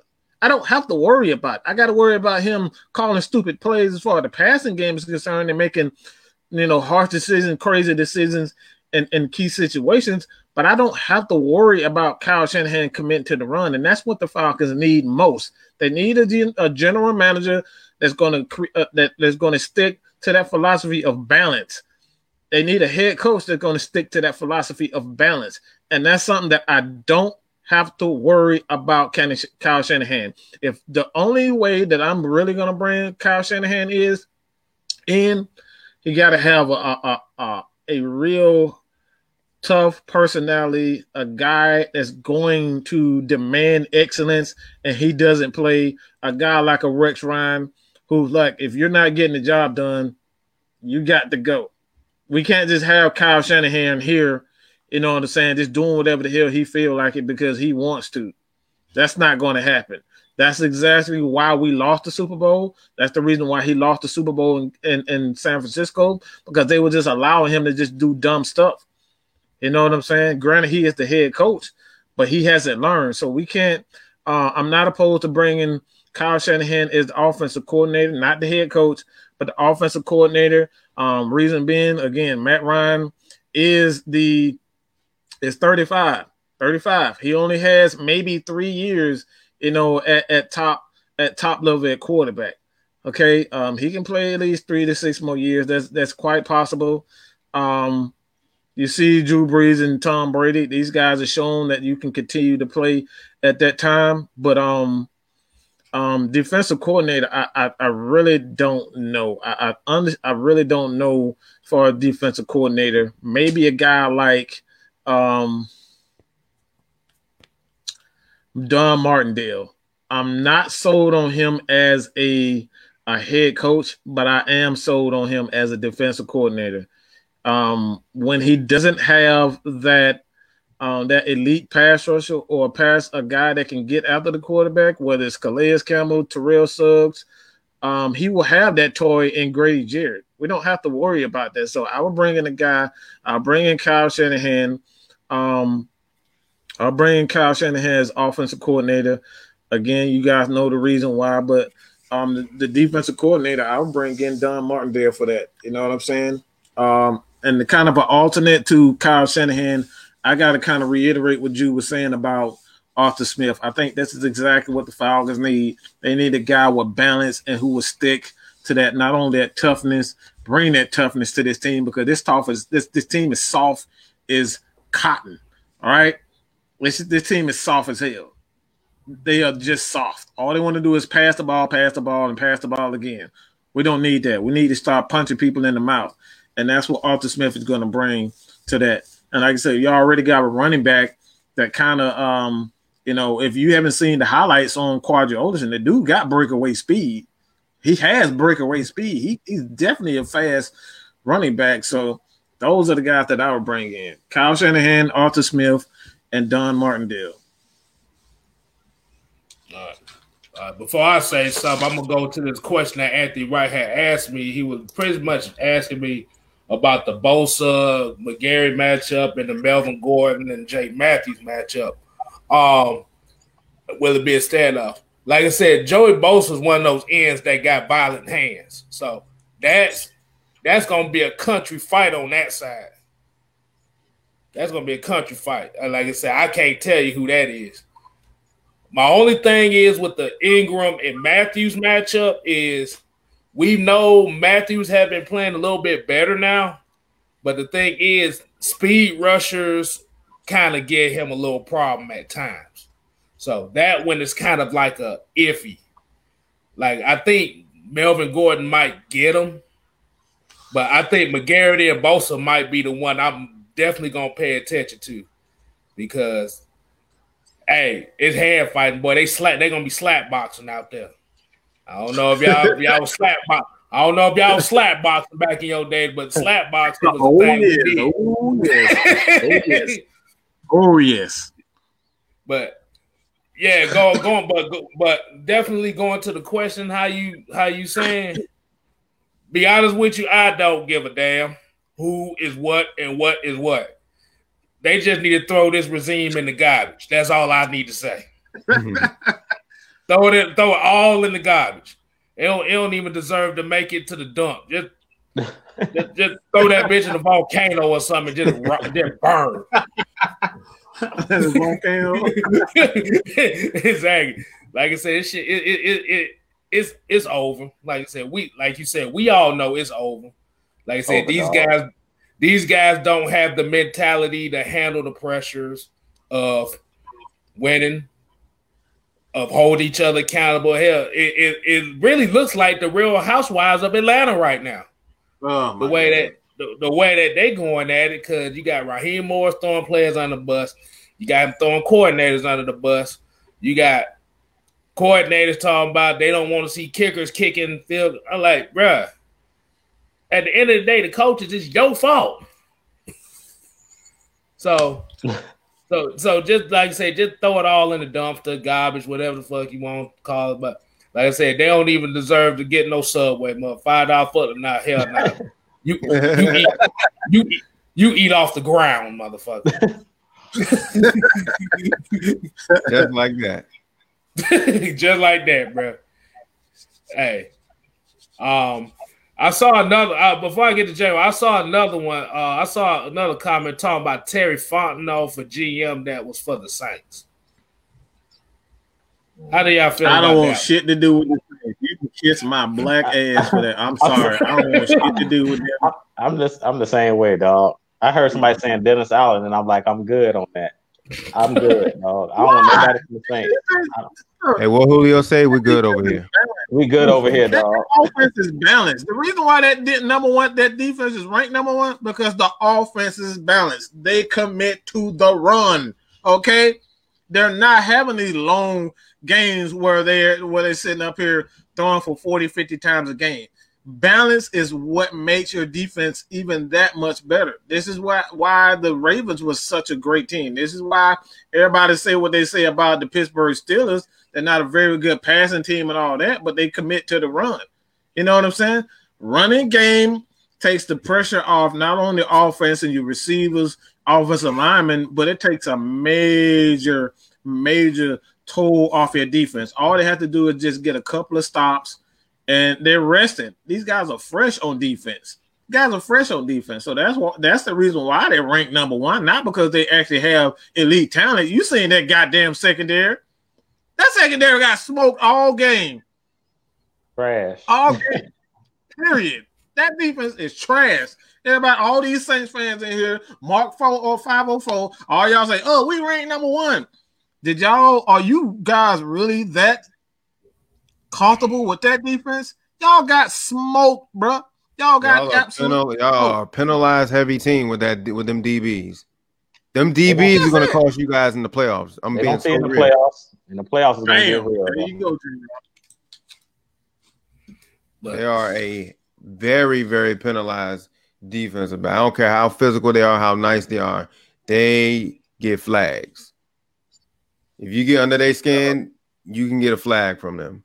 But um, I don't really have a.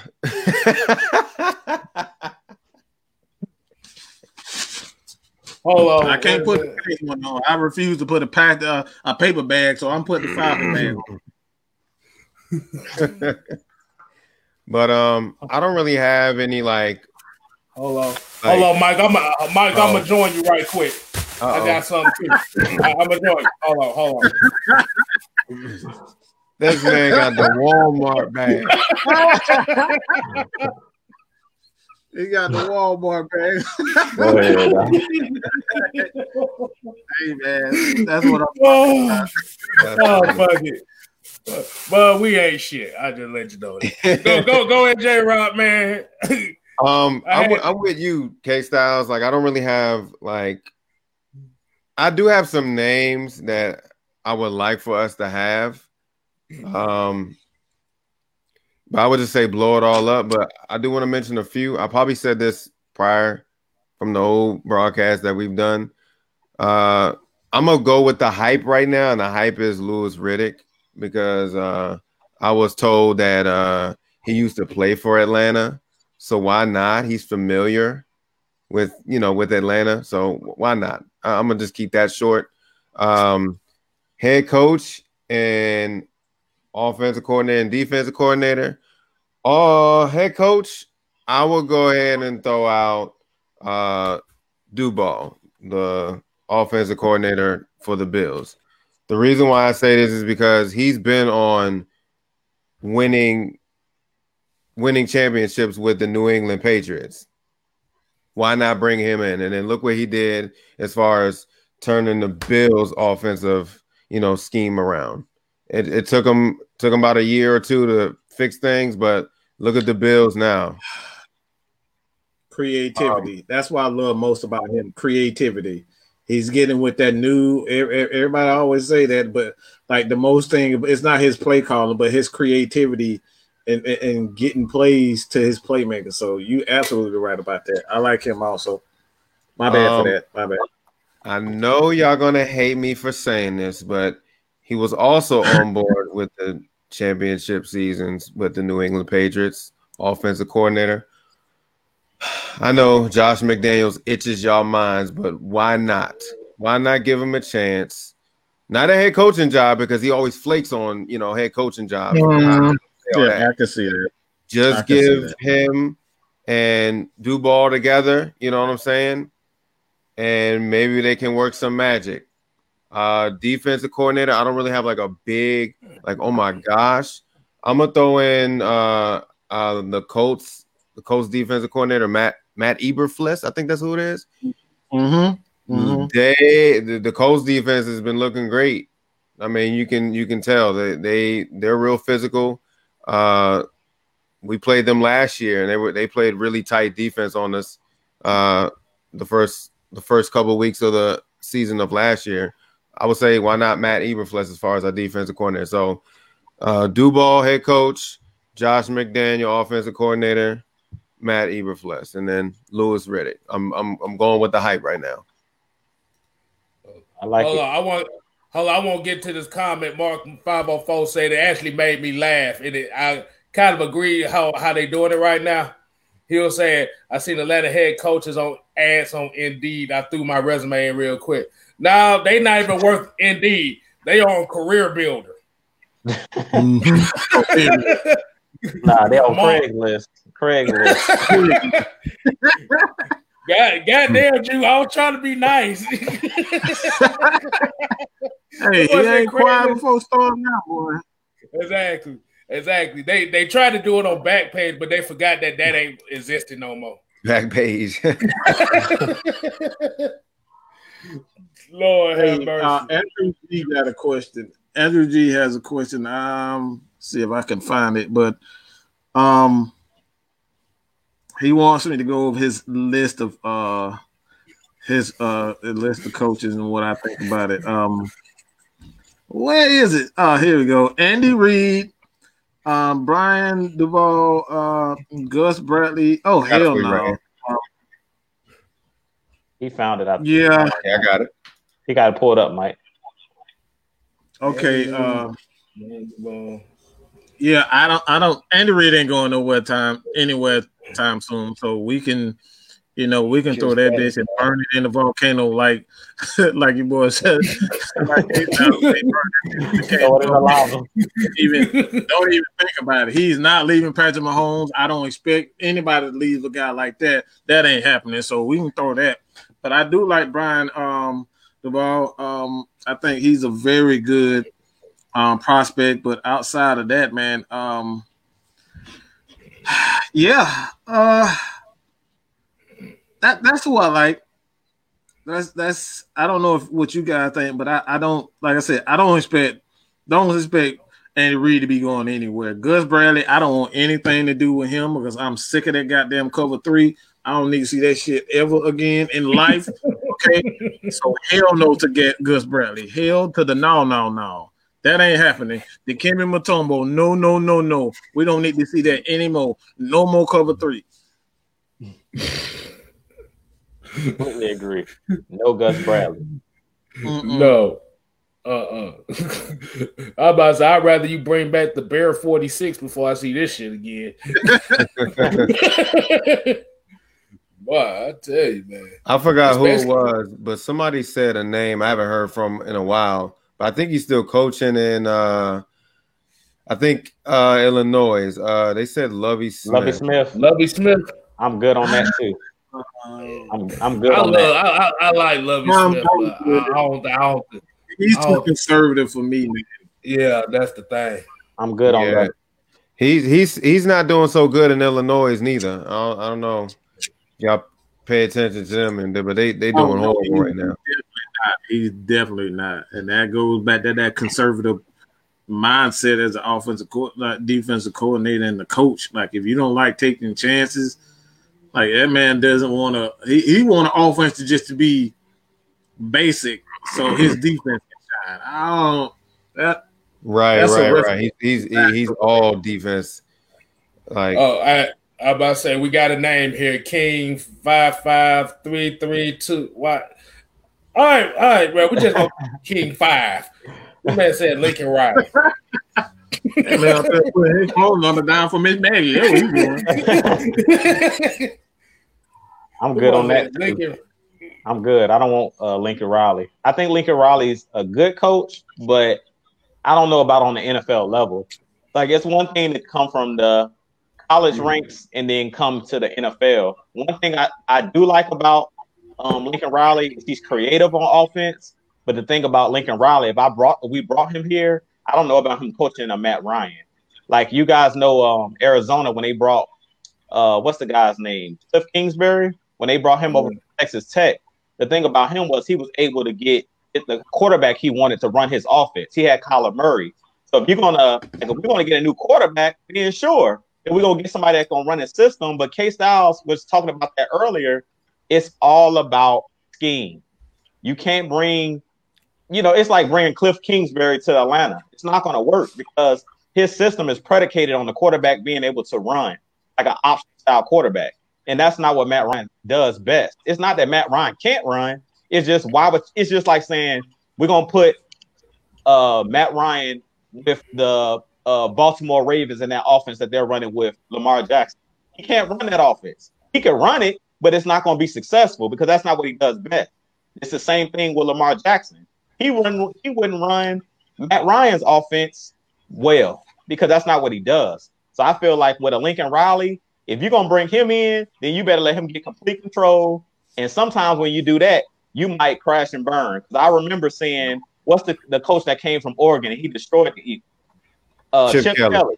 When he came to the Eagles, he they let him take over and he he tried to create the Philadelphia Duck. Them guys went straight. I the mean, dream team. they crashed immediately. I mean, he was drafting all of the Oregon Ducks Yes, players. we thought of that one. Lewis Ritter. He, he didn't even get the quarterback he wanted either. Mariota, he didn't even get him. He did it, but he still was trying to run that same fast offense, and they were they was horrible. The Eagles were horrible for the couple years that he was there. He basically crashed and burned real fast. So I think the same thing will happen with a Cliff Kingsbury, unless he bringing in his quarterback, his style that's going to run his offense, and we finna clean house for real. Meaning Matt Ryan and everybody finna be gone, which we know can't happen because of the cap, the salary cap. It's no point even bringing in a coach like that because he needs a certain style of quarterback to run his system. I see um, a I, comment from Mark 504. He said, Gregg Williams, if you don't take that bounty hunting son of a yeah. I, don't you stole my words, bro. I saw that. I said, Hell hell, to the no. no, to the no, to no, the no, no. no, no, Hell no. hell to the no, hell to the no, to the no, no, Hey. no. Re- re- Rest in peace to that guy. I don't know. I don't know if y'all guys I know. know. He, he passed away too. Oh, oh, Bishop Bullwick. yeah. All right, Pete. The thing, thing about with thing about with Gregg Williams, like you literally gonna have to change all the players on your defense to fit his scheme. That's a big turnover. Literally everybody. After what we seen on Sunday, I don't think his name should be mentioned with near coaching ever again. Yeah, because he just blew it. That dude blessed the whole goddamn universe. That man blessed blessed retired players, current players, players from a hundred years ago. That man blessed everybody in the damn universe after after that after after that game and end up getting fired because of that. I, I, made a video. If you guys go ahead and subscribe to Man Mike Sports Plus, man, I do a lot of uh, other. Uh, I'm going to be doing a lot of more uh, film study on other NFL teams, but yeah, man, like that. I, I I'm I'm good on that. It's it's one thing. It's a fine line between being aggressive and just downright stupid. You know what I'm saying? That was just damn dumb. Exactly. So he don't need he don't even never need to be even mentioned. Not even need to be mentioned near the NFL. Coordinator, I don't care what it is. I don't want Gregg Williams nowhere near our team because He should have been did- done after that bounty scan. That was it. That was it for him. But that play call on Sunday, Kev, Kev need to get him the, the Powder Toast Award. He ain't even the Atlanta Falcons coach. That looked it. Yeah, it was it was awful. It was looking bad for them. Bruh. Somebody uh somebody said uh where is it at? God damn it. But he played for the. Patricia. Hell no. I was about to Oh, say he played. I was about to say he played for the Jets. Um, uh, powder toast ain't even a word for that shit right there. I'm about to say if we go if you if we gonna talk about Gregg, I'm about to say I'm still surprised Adam Gay still got a fucking job. Be honest with you. Both of them don't need to be nowhere near coaching. Yeah. I'm good on Matt Yeah. Patricia. Whoever said that, I'm good on them. Yeah, I'm Yeah, good. cause I, yeah, cause I was about to say if you talk about damn Gregg Williams and all that shit, this is how we all gonna look once the hire comes out. This is how we gonna look. Oh my god. Go ahead. That's how we gonna look. I was like, no, no. Hey, man. That's funny. That's how exactly how we're gonna look. Okay. How do y'all feel about if what if we actually land uh what's the what's the defensive coordinator for the 49ers? How y'all feel about him? Oh, Robert, Sala. Saleh? Hey, I'm gonna tell y'all about him because I was gonna talk about him too. Look, y'all hitting on all my joints. I don't know if I'm gonna even be able to go and do my uh my solo live and talk about coaches. So we're hitting on all of them. But Robert Saleh is one of those guys that got me a little bit nervous. He smelled a little bit like Dan Quinn to me. Because he had a lot of talent. He got a lot of talent in, in San Francisco. And I don't know if he goes to another team. Because you know, San Francisco, mm. they have Why you know, am I John doing this, Drew? Why am I doing this? Why am I doing this? cover Talking about cover three? That man run a lot of cover three, a lot of cover Yeah. three. I don't want no parts of that shit. Hell no. Yeah, yeah, man. I, I don't, he smelled like Dan Quinn to me. When I see him, he's just like the sexy name because they went to the Super Bowl last year. But to me, he has a lot of talent, like a, more talent than we have on our defense. And I'm like, you look at that, Javon Kinlaw last year, Bosa, uh, Arik Armstead. Like you guys got to think about it. It's not just about coaching. Sometimes you got a bunch of like that personnel is crazy over there.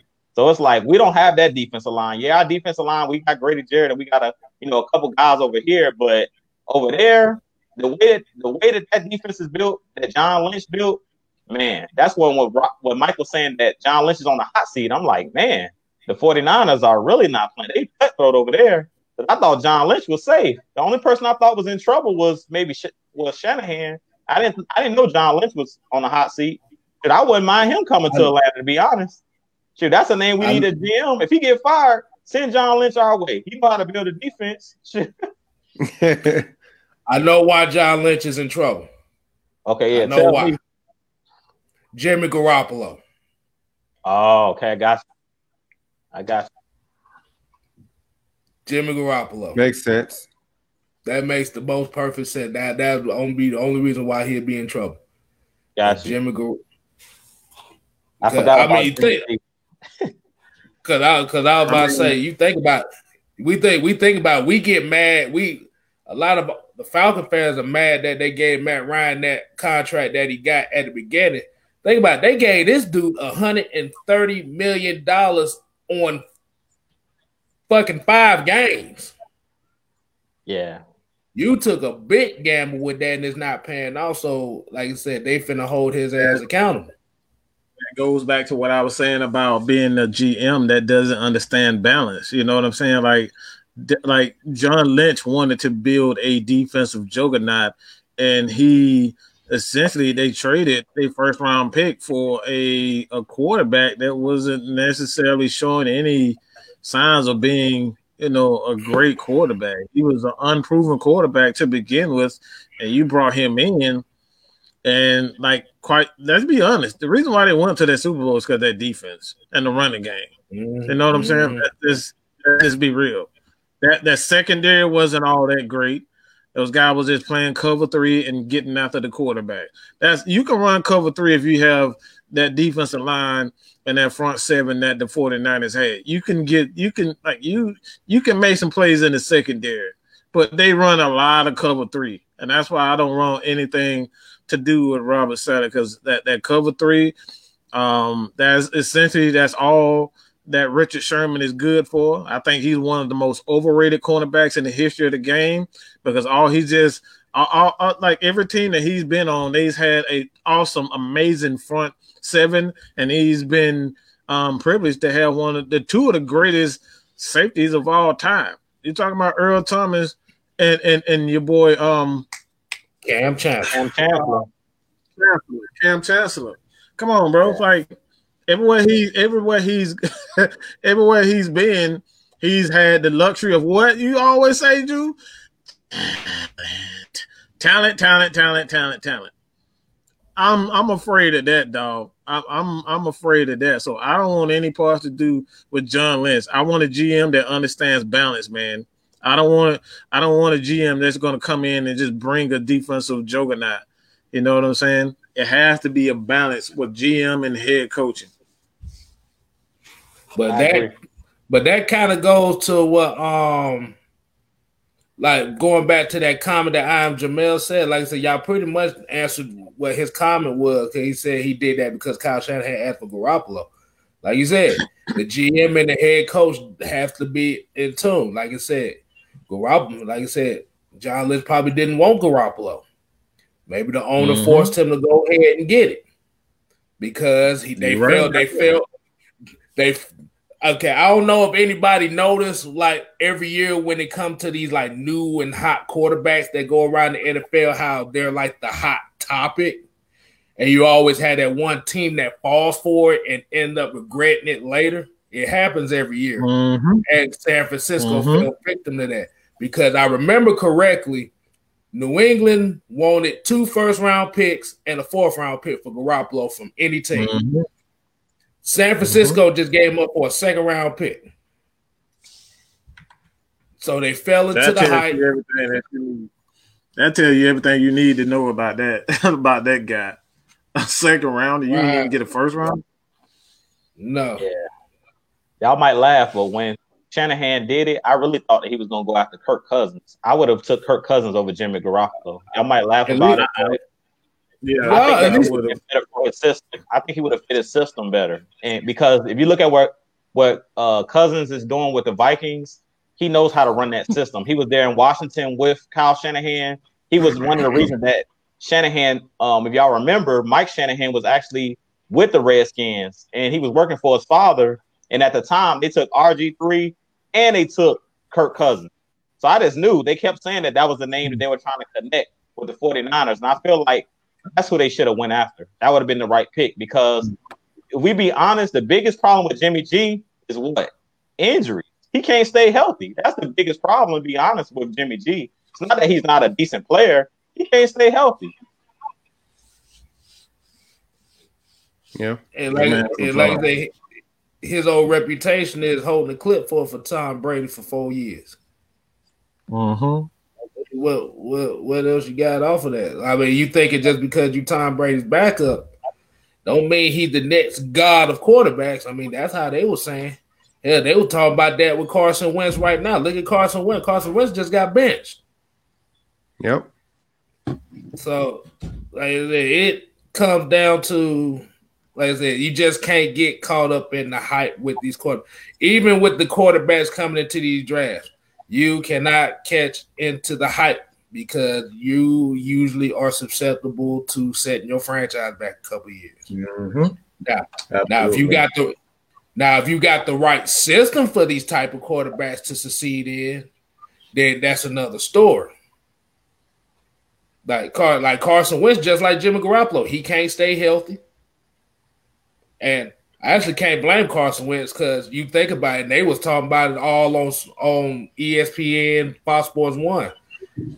They could have had DK Metcalf and Justin Jefferson.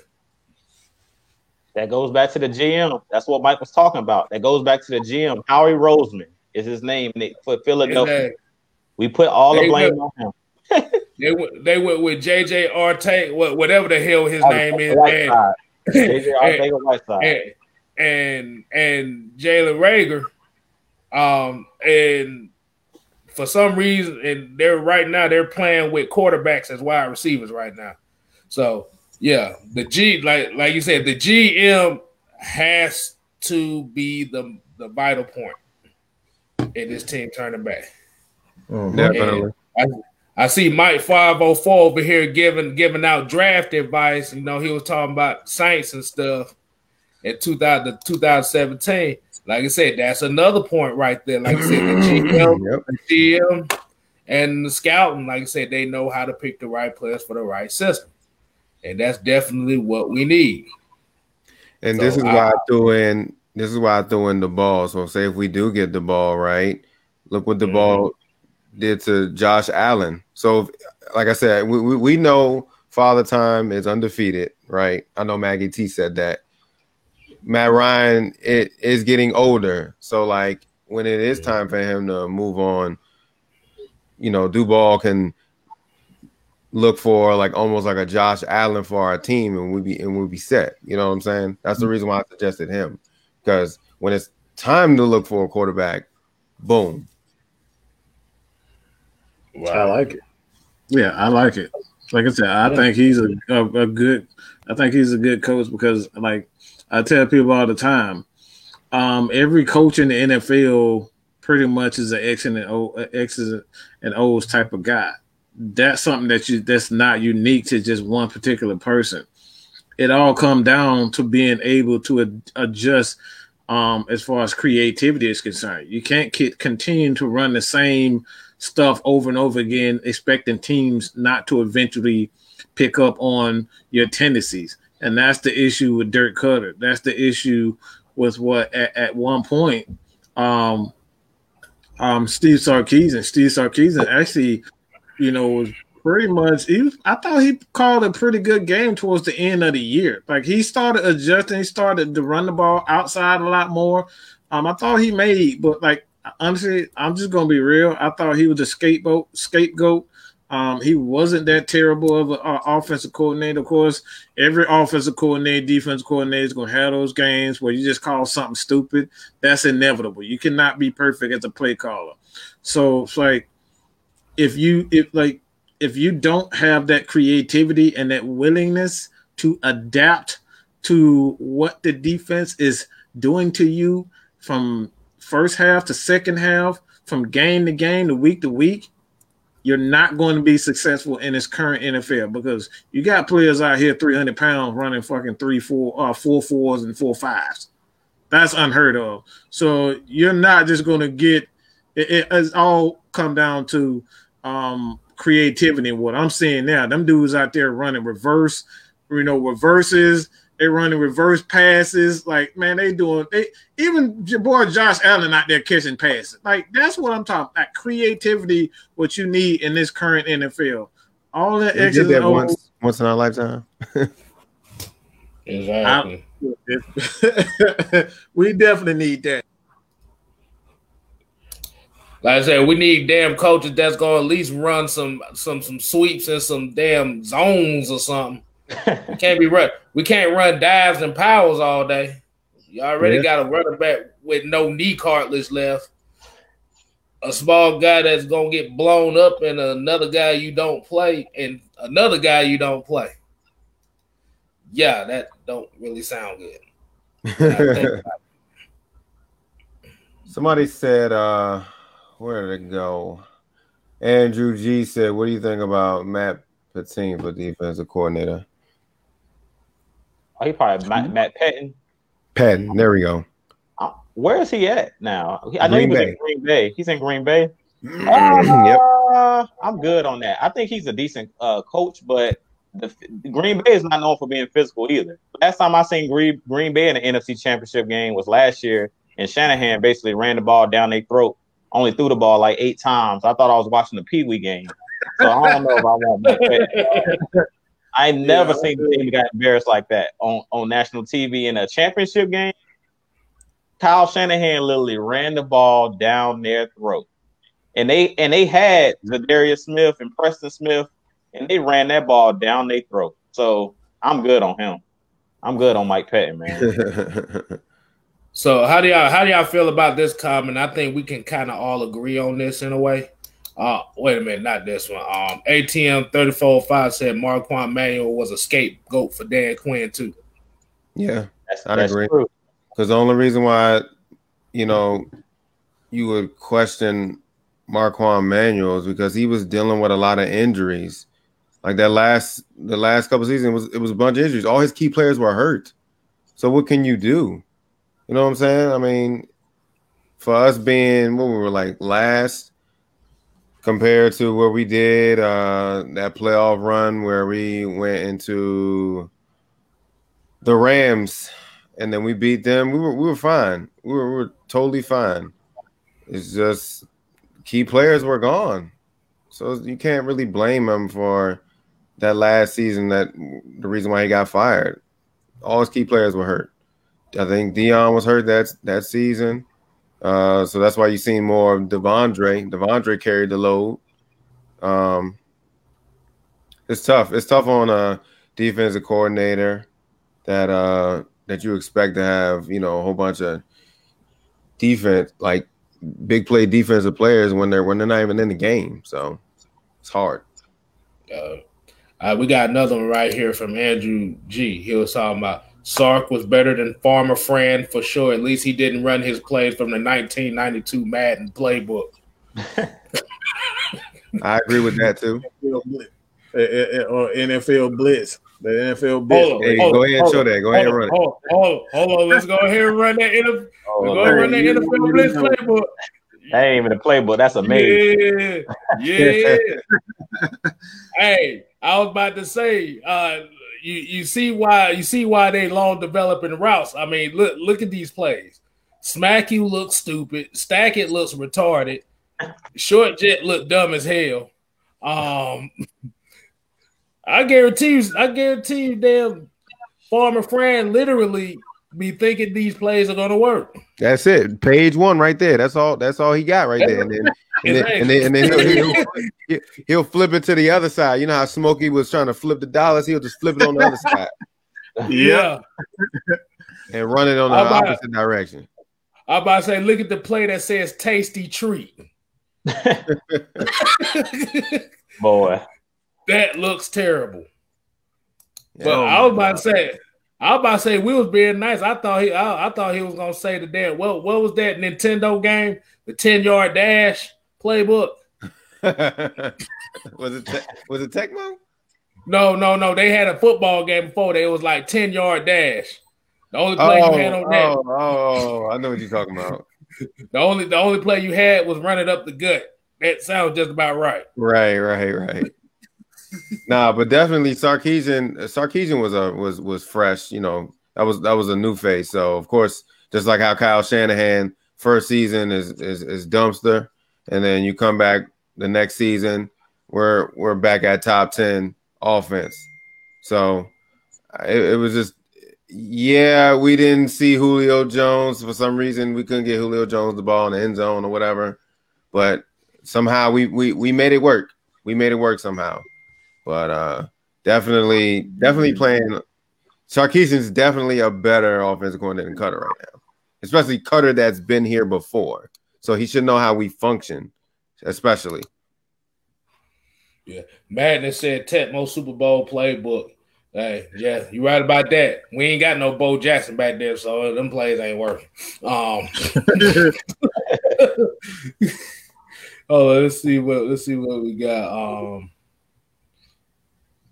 um, it said Matt. Hold on, I, I, I just saw it here, boy. They coming in quick with it. hold on, here go Quentin Wells. I had to get this one right here. He said, "I'm sorry that Farmer Fred playbook is written in braille." yeah, that ain't even written in braille because at least you can read braille. oh, oh my god! Foreign His play his playbook is in hieroglyphics. yeah, no, y'all ass is, is crazy. But hold on, I just saw it here.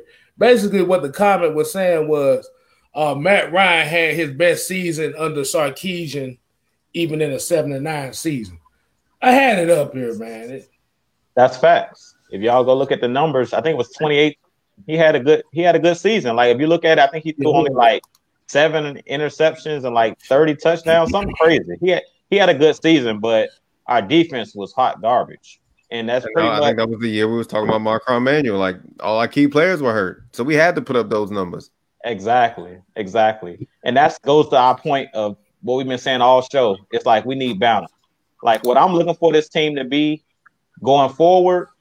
If you guys remember the 98, uh, 97, 98 uh, Denver Broncos, when John Elway was on the backside of his career, and they said, "Look, we're gonna get a ball to TD. We're gonna let John Elway do his thing occasionally off the play action pass, but we're gonna run the ball. We're gonna play physical on defense, and that's kind of what we need to do with Matt Ryan. Y'all hear uh, Big Country say it all the time. Uh, Big Low says it all the time. Like we rely too much on Matt Ryan. We put too much in Matt Ryan's hands. Like at this point in Matt Ryan's career, he deserves a good running game. He deserves a good defense.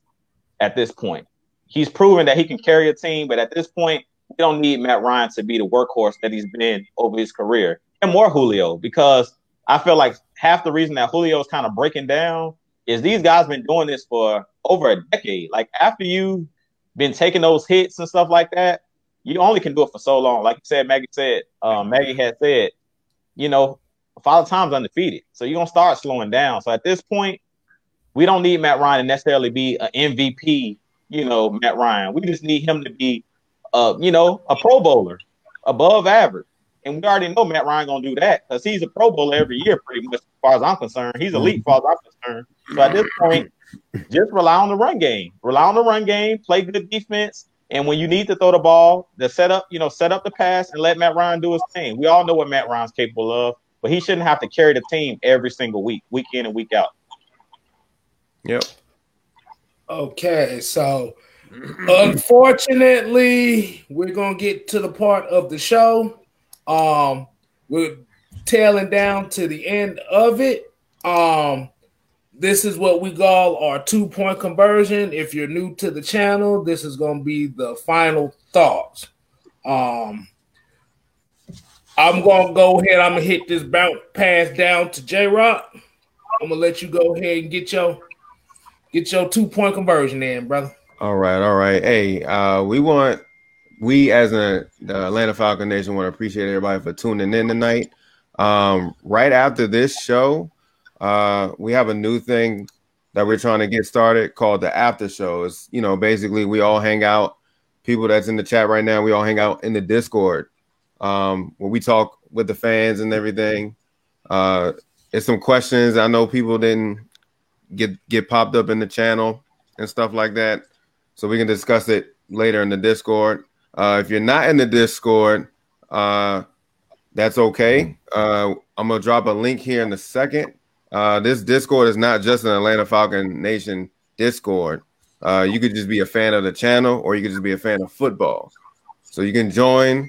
Uh, we talk about games and all this other stuff. Um, as far as the Atlanta Falcons go, um, I don't know, man. I mean, it's four games left in the season. Uh, I would honestly, to be honest with you, I would like to see some new faces that I haven't seen all season play. So just throw them out there. Save, save Julio Jones. Save a couple of those other people, all the starters. We don't need to let them play all you know these these rest of the four games, man. I mean, we're not we're not pushing for anything. I know some people are playing for contracts. I get it, but let's let's go ahead and throw some rookies out there, some new faces. Let's let's let's see what our future looks like. Uh, that's all I got. Mine's short and sweet. Uh, since we got a four man team today, I'm gonna go ahead and inbound it to Jew. Go ahead. All right, man. I want to thank everybody for tuning in. As always, definitely hit the like button, hit the subscribe button. I'm on my way to a thousand subscribers. AFN's on their road to a thousand. So y'all definitely continue to hit that like button, subscribe button. We appreciate all the love you guys give us. We've been having it seems like a show every night on. Somebody's going live. So we appreciate you guys tuning in. We're trying to overwhelm y'all with Atlanta Falcons content because we know that we don't get any respect on ESPN, on none of the shows, the morning shows, first take, uh, undisputed. We don't ever get any credit. So you guys can always tune in and we're gonna have something to say. We're gonna we're gonna give y'all the stats and the facts. But um, my two point conversion is is simply this, and I will be going live. I haven't picked the day yet, but you guys tune in because I will be going live soon, and I'll let you guys know when I'll be going live. Um, but mainly what I want to talk about in my live is just we have to find an identity.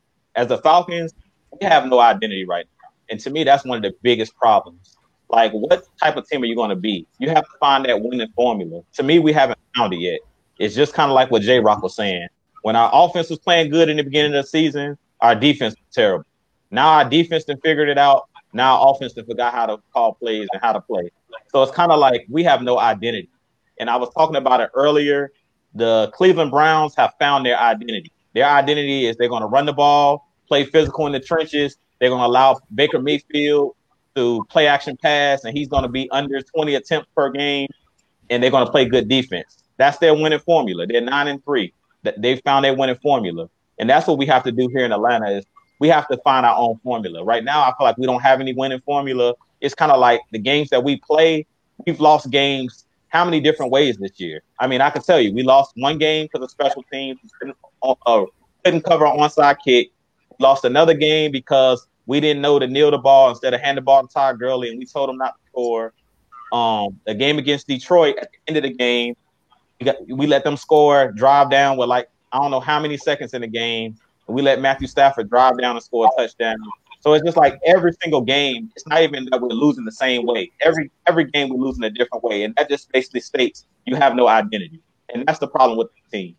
Let's just boil down to what it really is. We have no identity, and that's the real problem. We need to find out what type of team are we going to be, and that's why I say I'm not um against Rex Ryan because I know one thing: if Rex come here, he gonna tell you we're gonna punch people in the mouth. We're gonna play defense. He gonna tell you right in the media session, and he gonna say it in his own way and you're gonna know what he's about.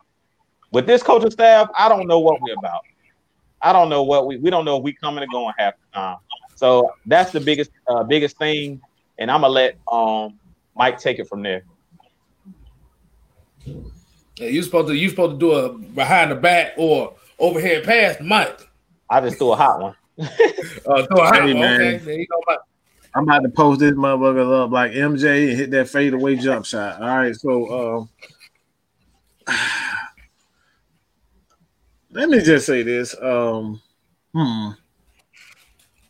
I think I probably pretty much said everything, but I'm I'm gonna say this again. I don't care about anything. I don't care about Louis Riddick. Um, everybody want this guy. Let's just be honest. Um, because he's black. Um, for one, I'm all cool, with that. Um, a lot of people want him because of what he, the flashy team that he put together in Philadelphia. Let's just call that facts, and that's all cool. You know, that's fine. I absolutely see that he has ability to not only, you know, recognize talent, but that team lacked chemistry. He put a, a bunch of talented guys together that lacked chemistry. We say this over and over and over again. The Falcons are one of the best teams as far as talent is concerned in the league. We have players on offense, like we have at least four to five weapons on offense. We don't lack anything as far as talent, even on the defensive side of the ball. We have three playmakers right now. Three. And a possible fourth one with AJ Terrell with his the way he's developing as, as a corner. You know what I'm saying? Like he's he's balling. Um, so you have Deion Jones, Foye Oluokun, Grady Jarrett, AJ Terrell, those four players, and then you go on the offensive side of the ball, Julio Jones, Calvin Ridley, Hayden Hurst, and you know the offensive line with Chris Lindstrom. Um, he's developing well as one of the better guards, younger. Um, I think he's yeah, he's one of the better young guards in the league as as well as um Kaleb McGary. So the Falcons don't lack any talent. I don't care about bringing in talent. The Falcons don't lack any talent as far as their um their scouting department is concerned. That's never been an issue with this team. Like even back in the 70s and 80s, like there's never been an issue with the Atlanta Falcons bringing in talent. It has always been chemistry and the head coach. So what I want as a GM who understands that first and foremost that they have to have an identity and this is something that uh me and you all we talk about all the time identity we don't know what the fuck we gonna play one game we're gonna play three four base a, a three four base scheme and then the next game we're gonna sit up here and play cover three cover three cover three rush three rushes and then expect to stop Michael Thomas on an 18, like third and 18, third and 17. Third and 17, you gonna drop three, you gonna you gonna rush three damn three pass rushes, and then you expect something like I, I like that's absolute no lack. That that's absolutely a lack of just identity with this team. Either you're going to be aggressive or you're going to be, you know, a, a cover two team, or you're going to be, uh, you know, a blitz, a heavy blitzing team. Pick something. These guys from game to game on the defensive side of the ball, offensive side of the ball, you know, on the offense side of the ball, it's the same thing. But the defense side of the ball, we have no clue what they're going to do from game to game. And that's the problem with Dan Quinn. That's the problem with Raheem Morris and Jeff Ulbrich. I love what Jeff Ulbrich has done with the linebackers, but outside of that, man, we keep we keep seeing inconsistent play from the def- uh, from the defenders. So I want a GM that's going to come in here and understand that this team need balance. So I don't care anything about Louis Riddick and what he did and you know the talent that he did, but that team was talented. Cannot mistake that. Cannot you know can't hate on that. He had a, a long list of talented guys, but that team was absolutely underachieving team. For all that talent that they had, they did absolutely nothing with it. Repeat, with all those talent that they had, they did absolutely nothing. And his ass went to ESPN to work with ESPN. Everybody talking about, oh, he's a talent evaluator, college and, and the pros. Well, that's every coach in the NFL. That's not just something that's, you know, this solely just for Louis Riddick. Every coach in the NFL is a college and NFL scout. All right. That's how you become a head coach to be able to understand talent and develop develop talent and look out for the next guy coming out of college who's going to come into your scheme and make your scheme even better. You know what I'm saying? So like that's not anything that's you know just strictly so the Louis Rig. So my my to end it all, when it all come down to it, we got to stop with this this flash. My boy Rashard always say this all the time. Flash over substance. Flash over substance. Flash gets you nothing but numbers and heartbreak. That's it. Flash gets you nothing but numbers and heartbreak. Substance wins championships. And that's all I got to say about that. You guys continue to support your boy. Um, all of us at, at Atlanta Falcons Nation. Do not go anywhere else go straight to Atlanta Falcons Nation, hit that subscribe button. Our quest to 100 subscribers, man. Um, that, that's all I got to say about that. I'm about to hit this damn uh this no look bounce pass to K Styles to end this motherfucker like Magic Johnson. All right, and it would you better hit man. that motherfucker. I got hit that Hey, you motherfucker better hit right. I know. I, I know. I could be. It could be big difference between being Steve Kerr and and Francisco Fabricio. Um, but right. but but but I'm gonna end it on like this. Um, like I said, we appreciate everybody tuning in tonight. Like I said, you could have been anywhere else, but y'all decided to chill with your boys here tonight. We definitely appreciate. Make sure you go ahead and subscribe to everybody. Mr. Jew Talk Sports over here, Mr. Mad Mike Sports down here. Hit Mr. J Rock on the damn Twitch. You know he got the games coming up. I'm not playing him because he's gonna beat my ass and everything else. But also make sure you get K Styles as well. But also make sure you tune in tomorrow for ATLN Sports Zone at 8 p.m. Followed by Lush Exchange with Miss Maggie T and Nikki V. I know y'all thirsty ass is gonna be on there at 9 p.m. So Dropping them look phone over numbers. Dropping them numbers and, and shooting your shot. I don't blame y'all. So y'all go and do that. And also make sure Saturday mornings at 11, we got Ray Clay Sports with Mr. Madness, Twisted Tours TV, and the home and the homie Rich. So, like I said, we coming in heavy. We try to take the game over. You know how we do it here. And like I said, pretty much Mike, like I said, from the comments, Like I said, Rebel ATL and Ultra Shadow 97 pretty much agree with you on the same thing. Now, um, I'm just gonna end it like this, man. Hey, Falcons, like that, we ain't got no play, no playoff hopes in our future. Don't even think about it. Like I said, we could talk about GMs and coaches and what we need right now. But at the end of the day, like I said, we got a we got four games left. Like I said, get these inactives on the field. We tired of seeing you draft players that ain't seeing no playing time. Ugh. It's embarrassing. Bro, we got a guy named John Wetzel on the team. I didn't even know who the fuck this guy was. I ain't seen him in two years. Like, who the hell is this? But as I, my main thing, my main thing is I ain't really got no thought. It's just just just showing love to the people that came up in here.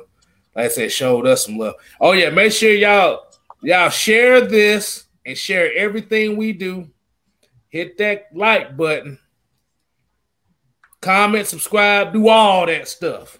And like I said, Atlanta Falcon Nation is on Twitch too. So hey, we do it. We we, We do it finally everything. on Twitch. We everywhere in this mud. We taking over. What DJ Khaled say? We taking over one stream at a time. Another one. Oh my god. Oh yeah. Oh yeah. Also, also, I forgot. I forgot too.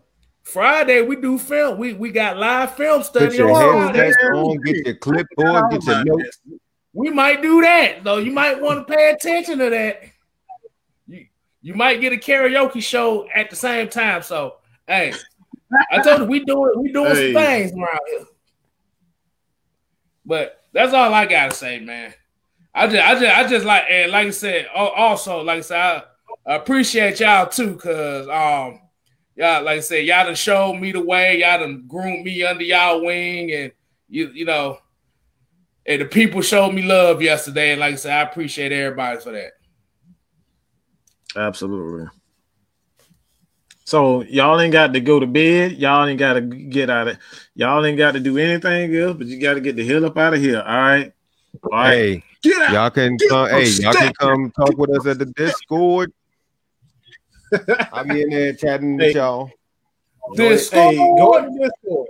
We always there. We always in the Discord. You guys After can join us in the Discord. Always.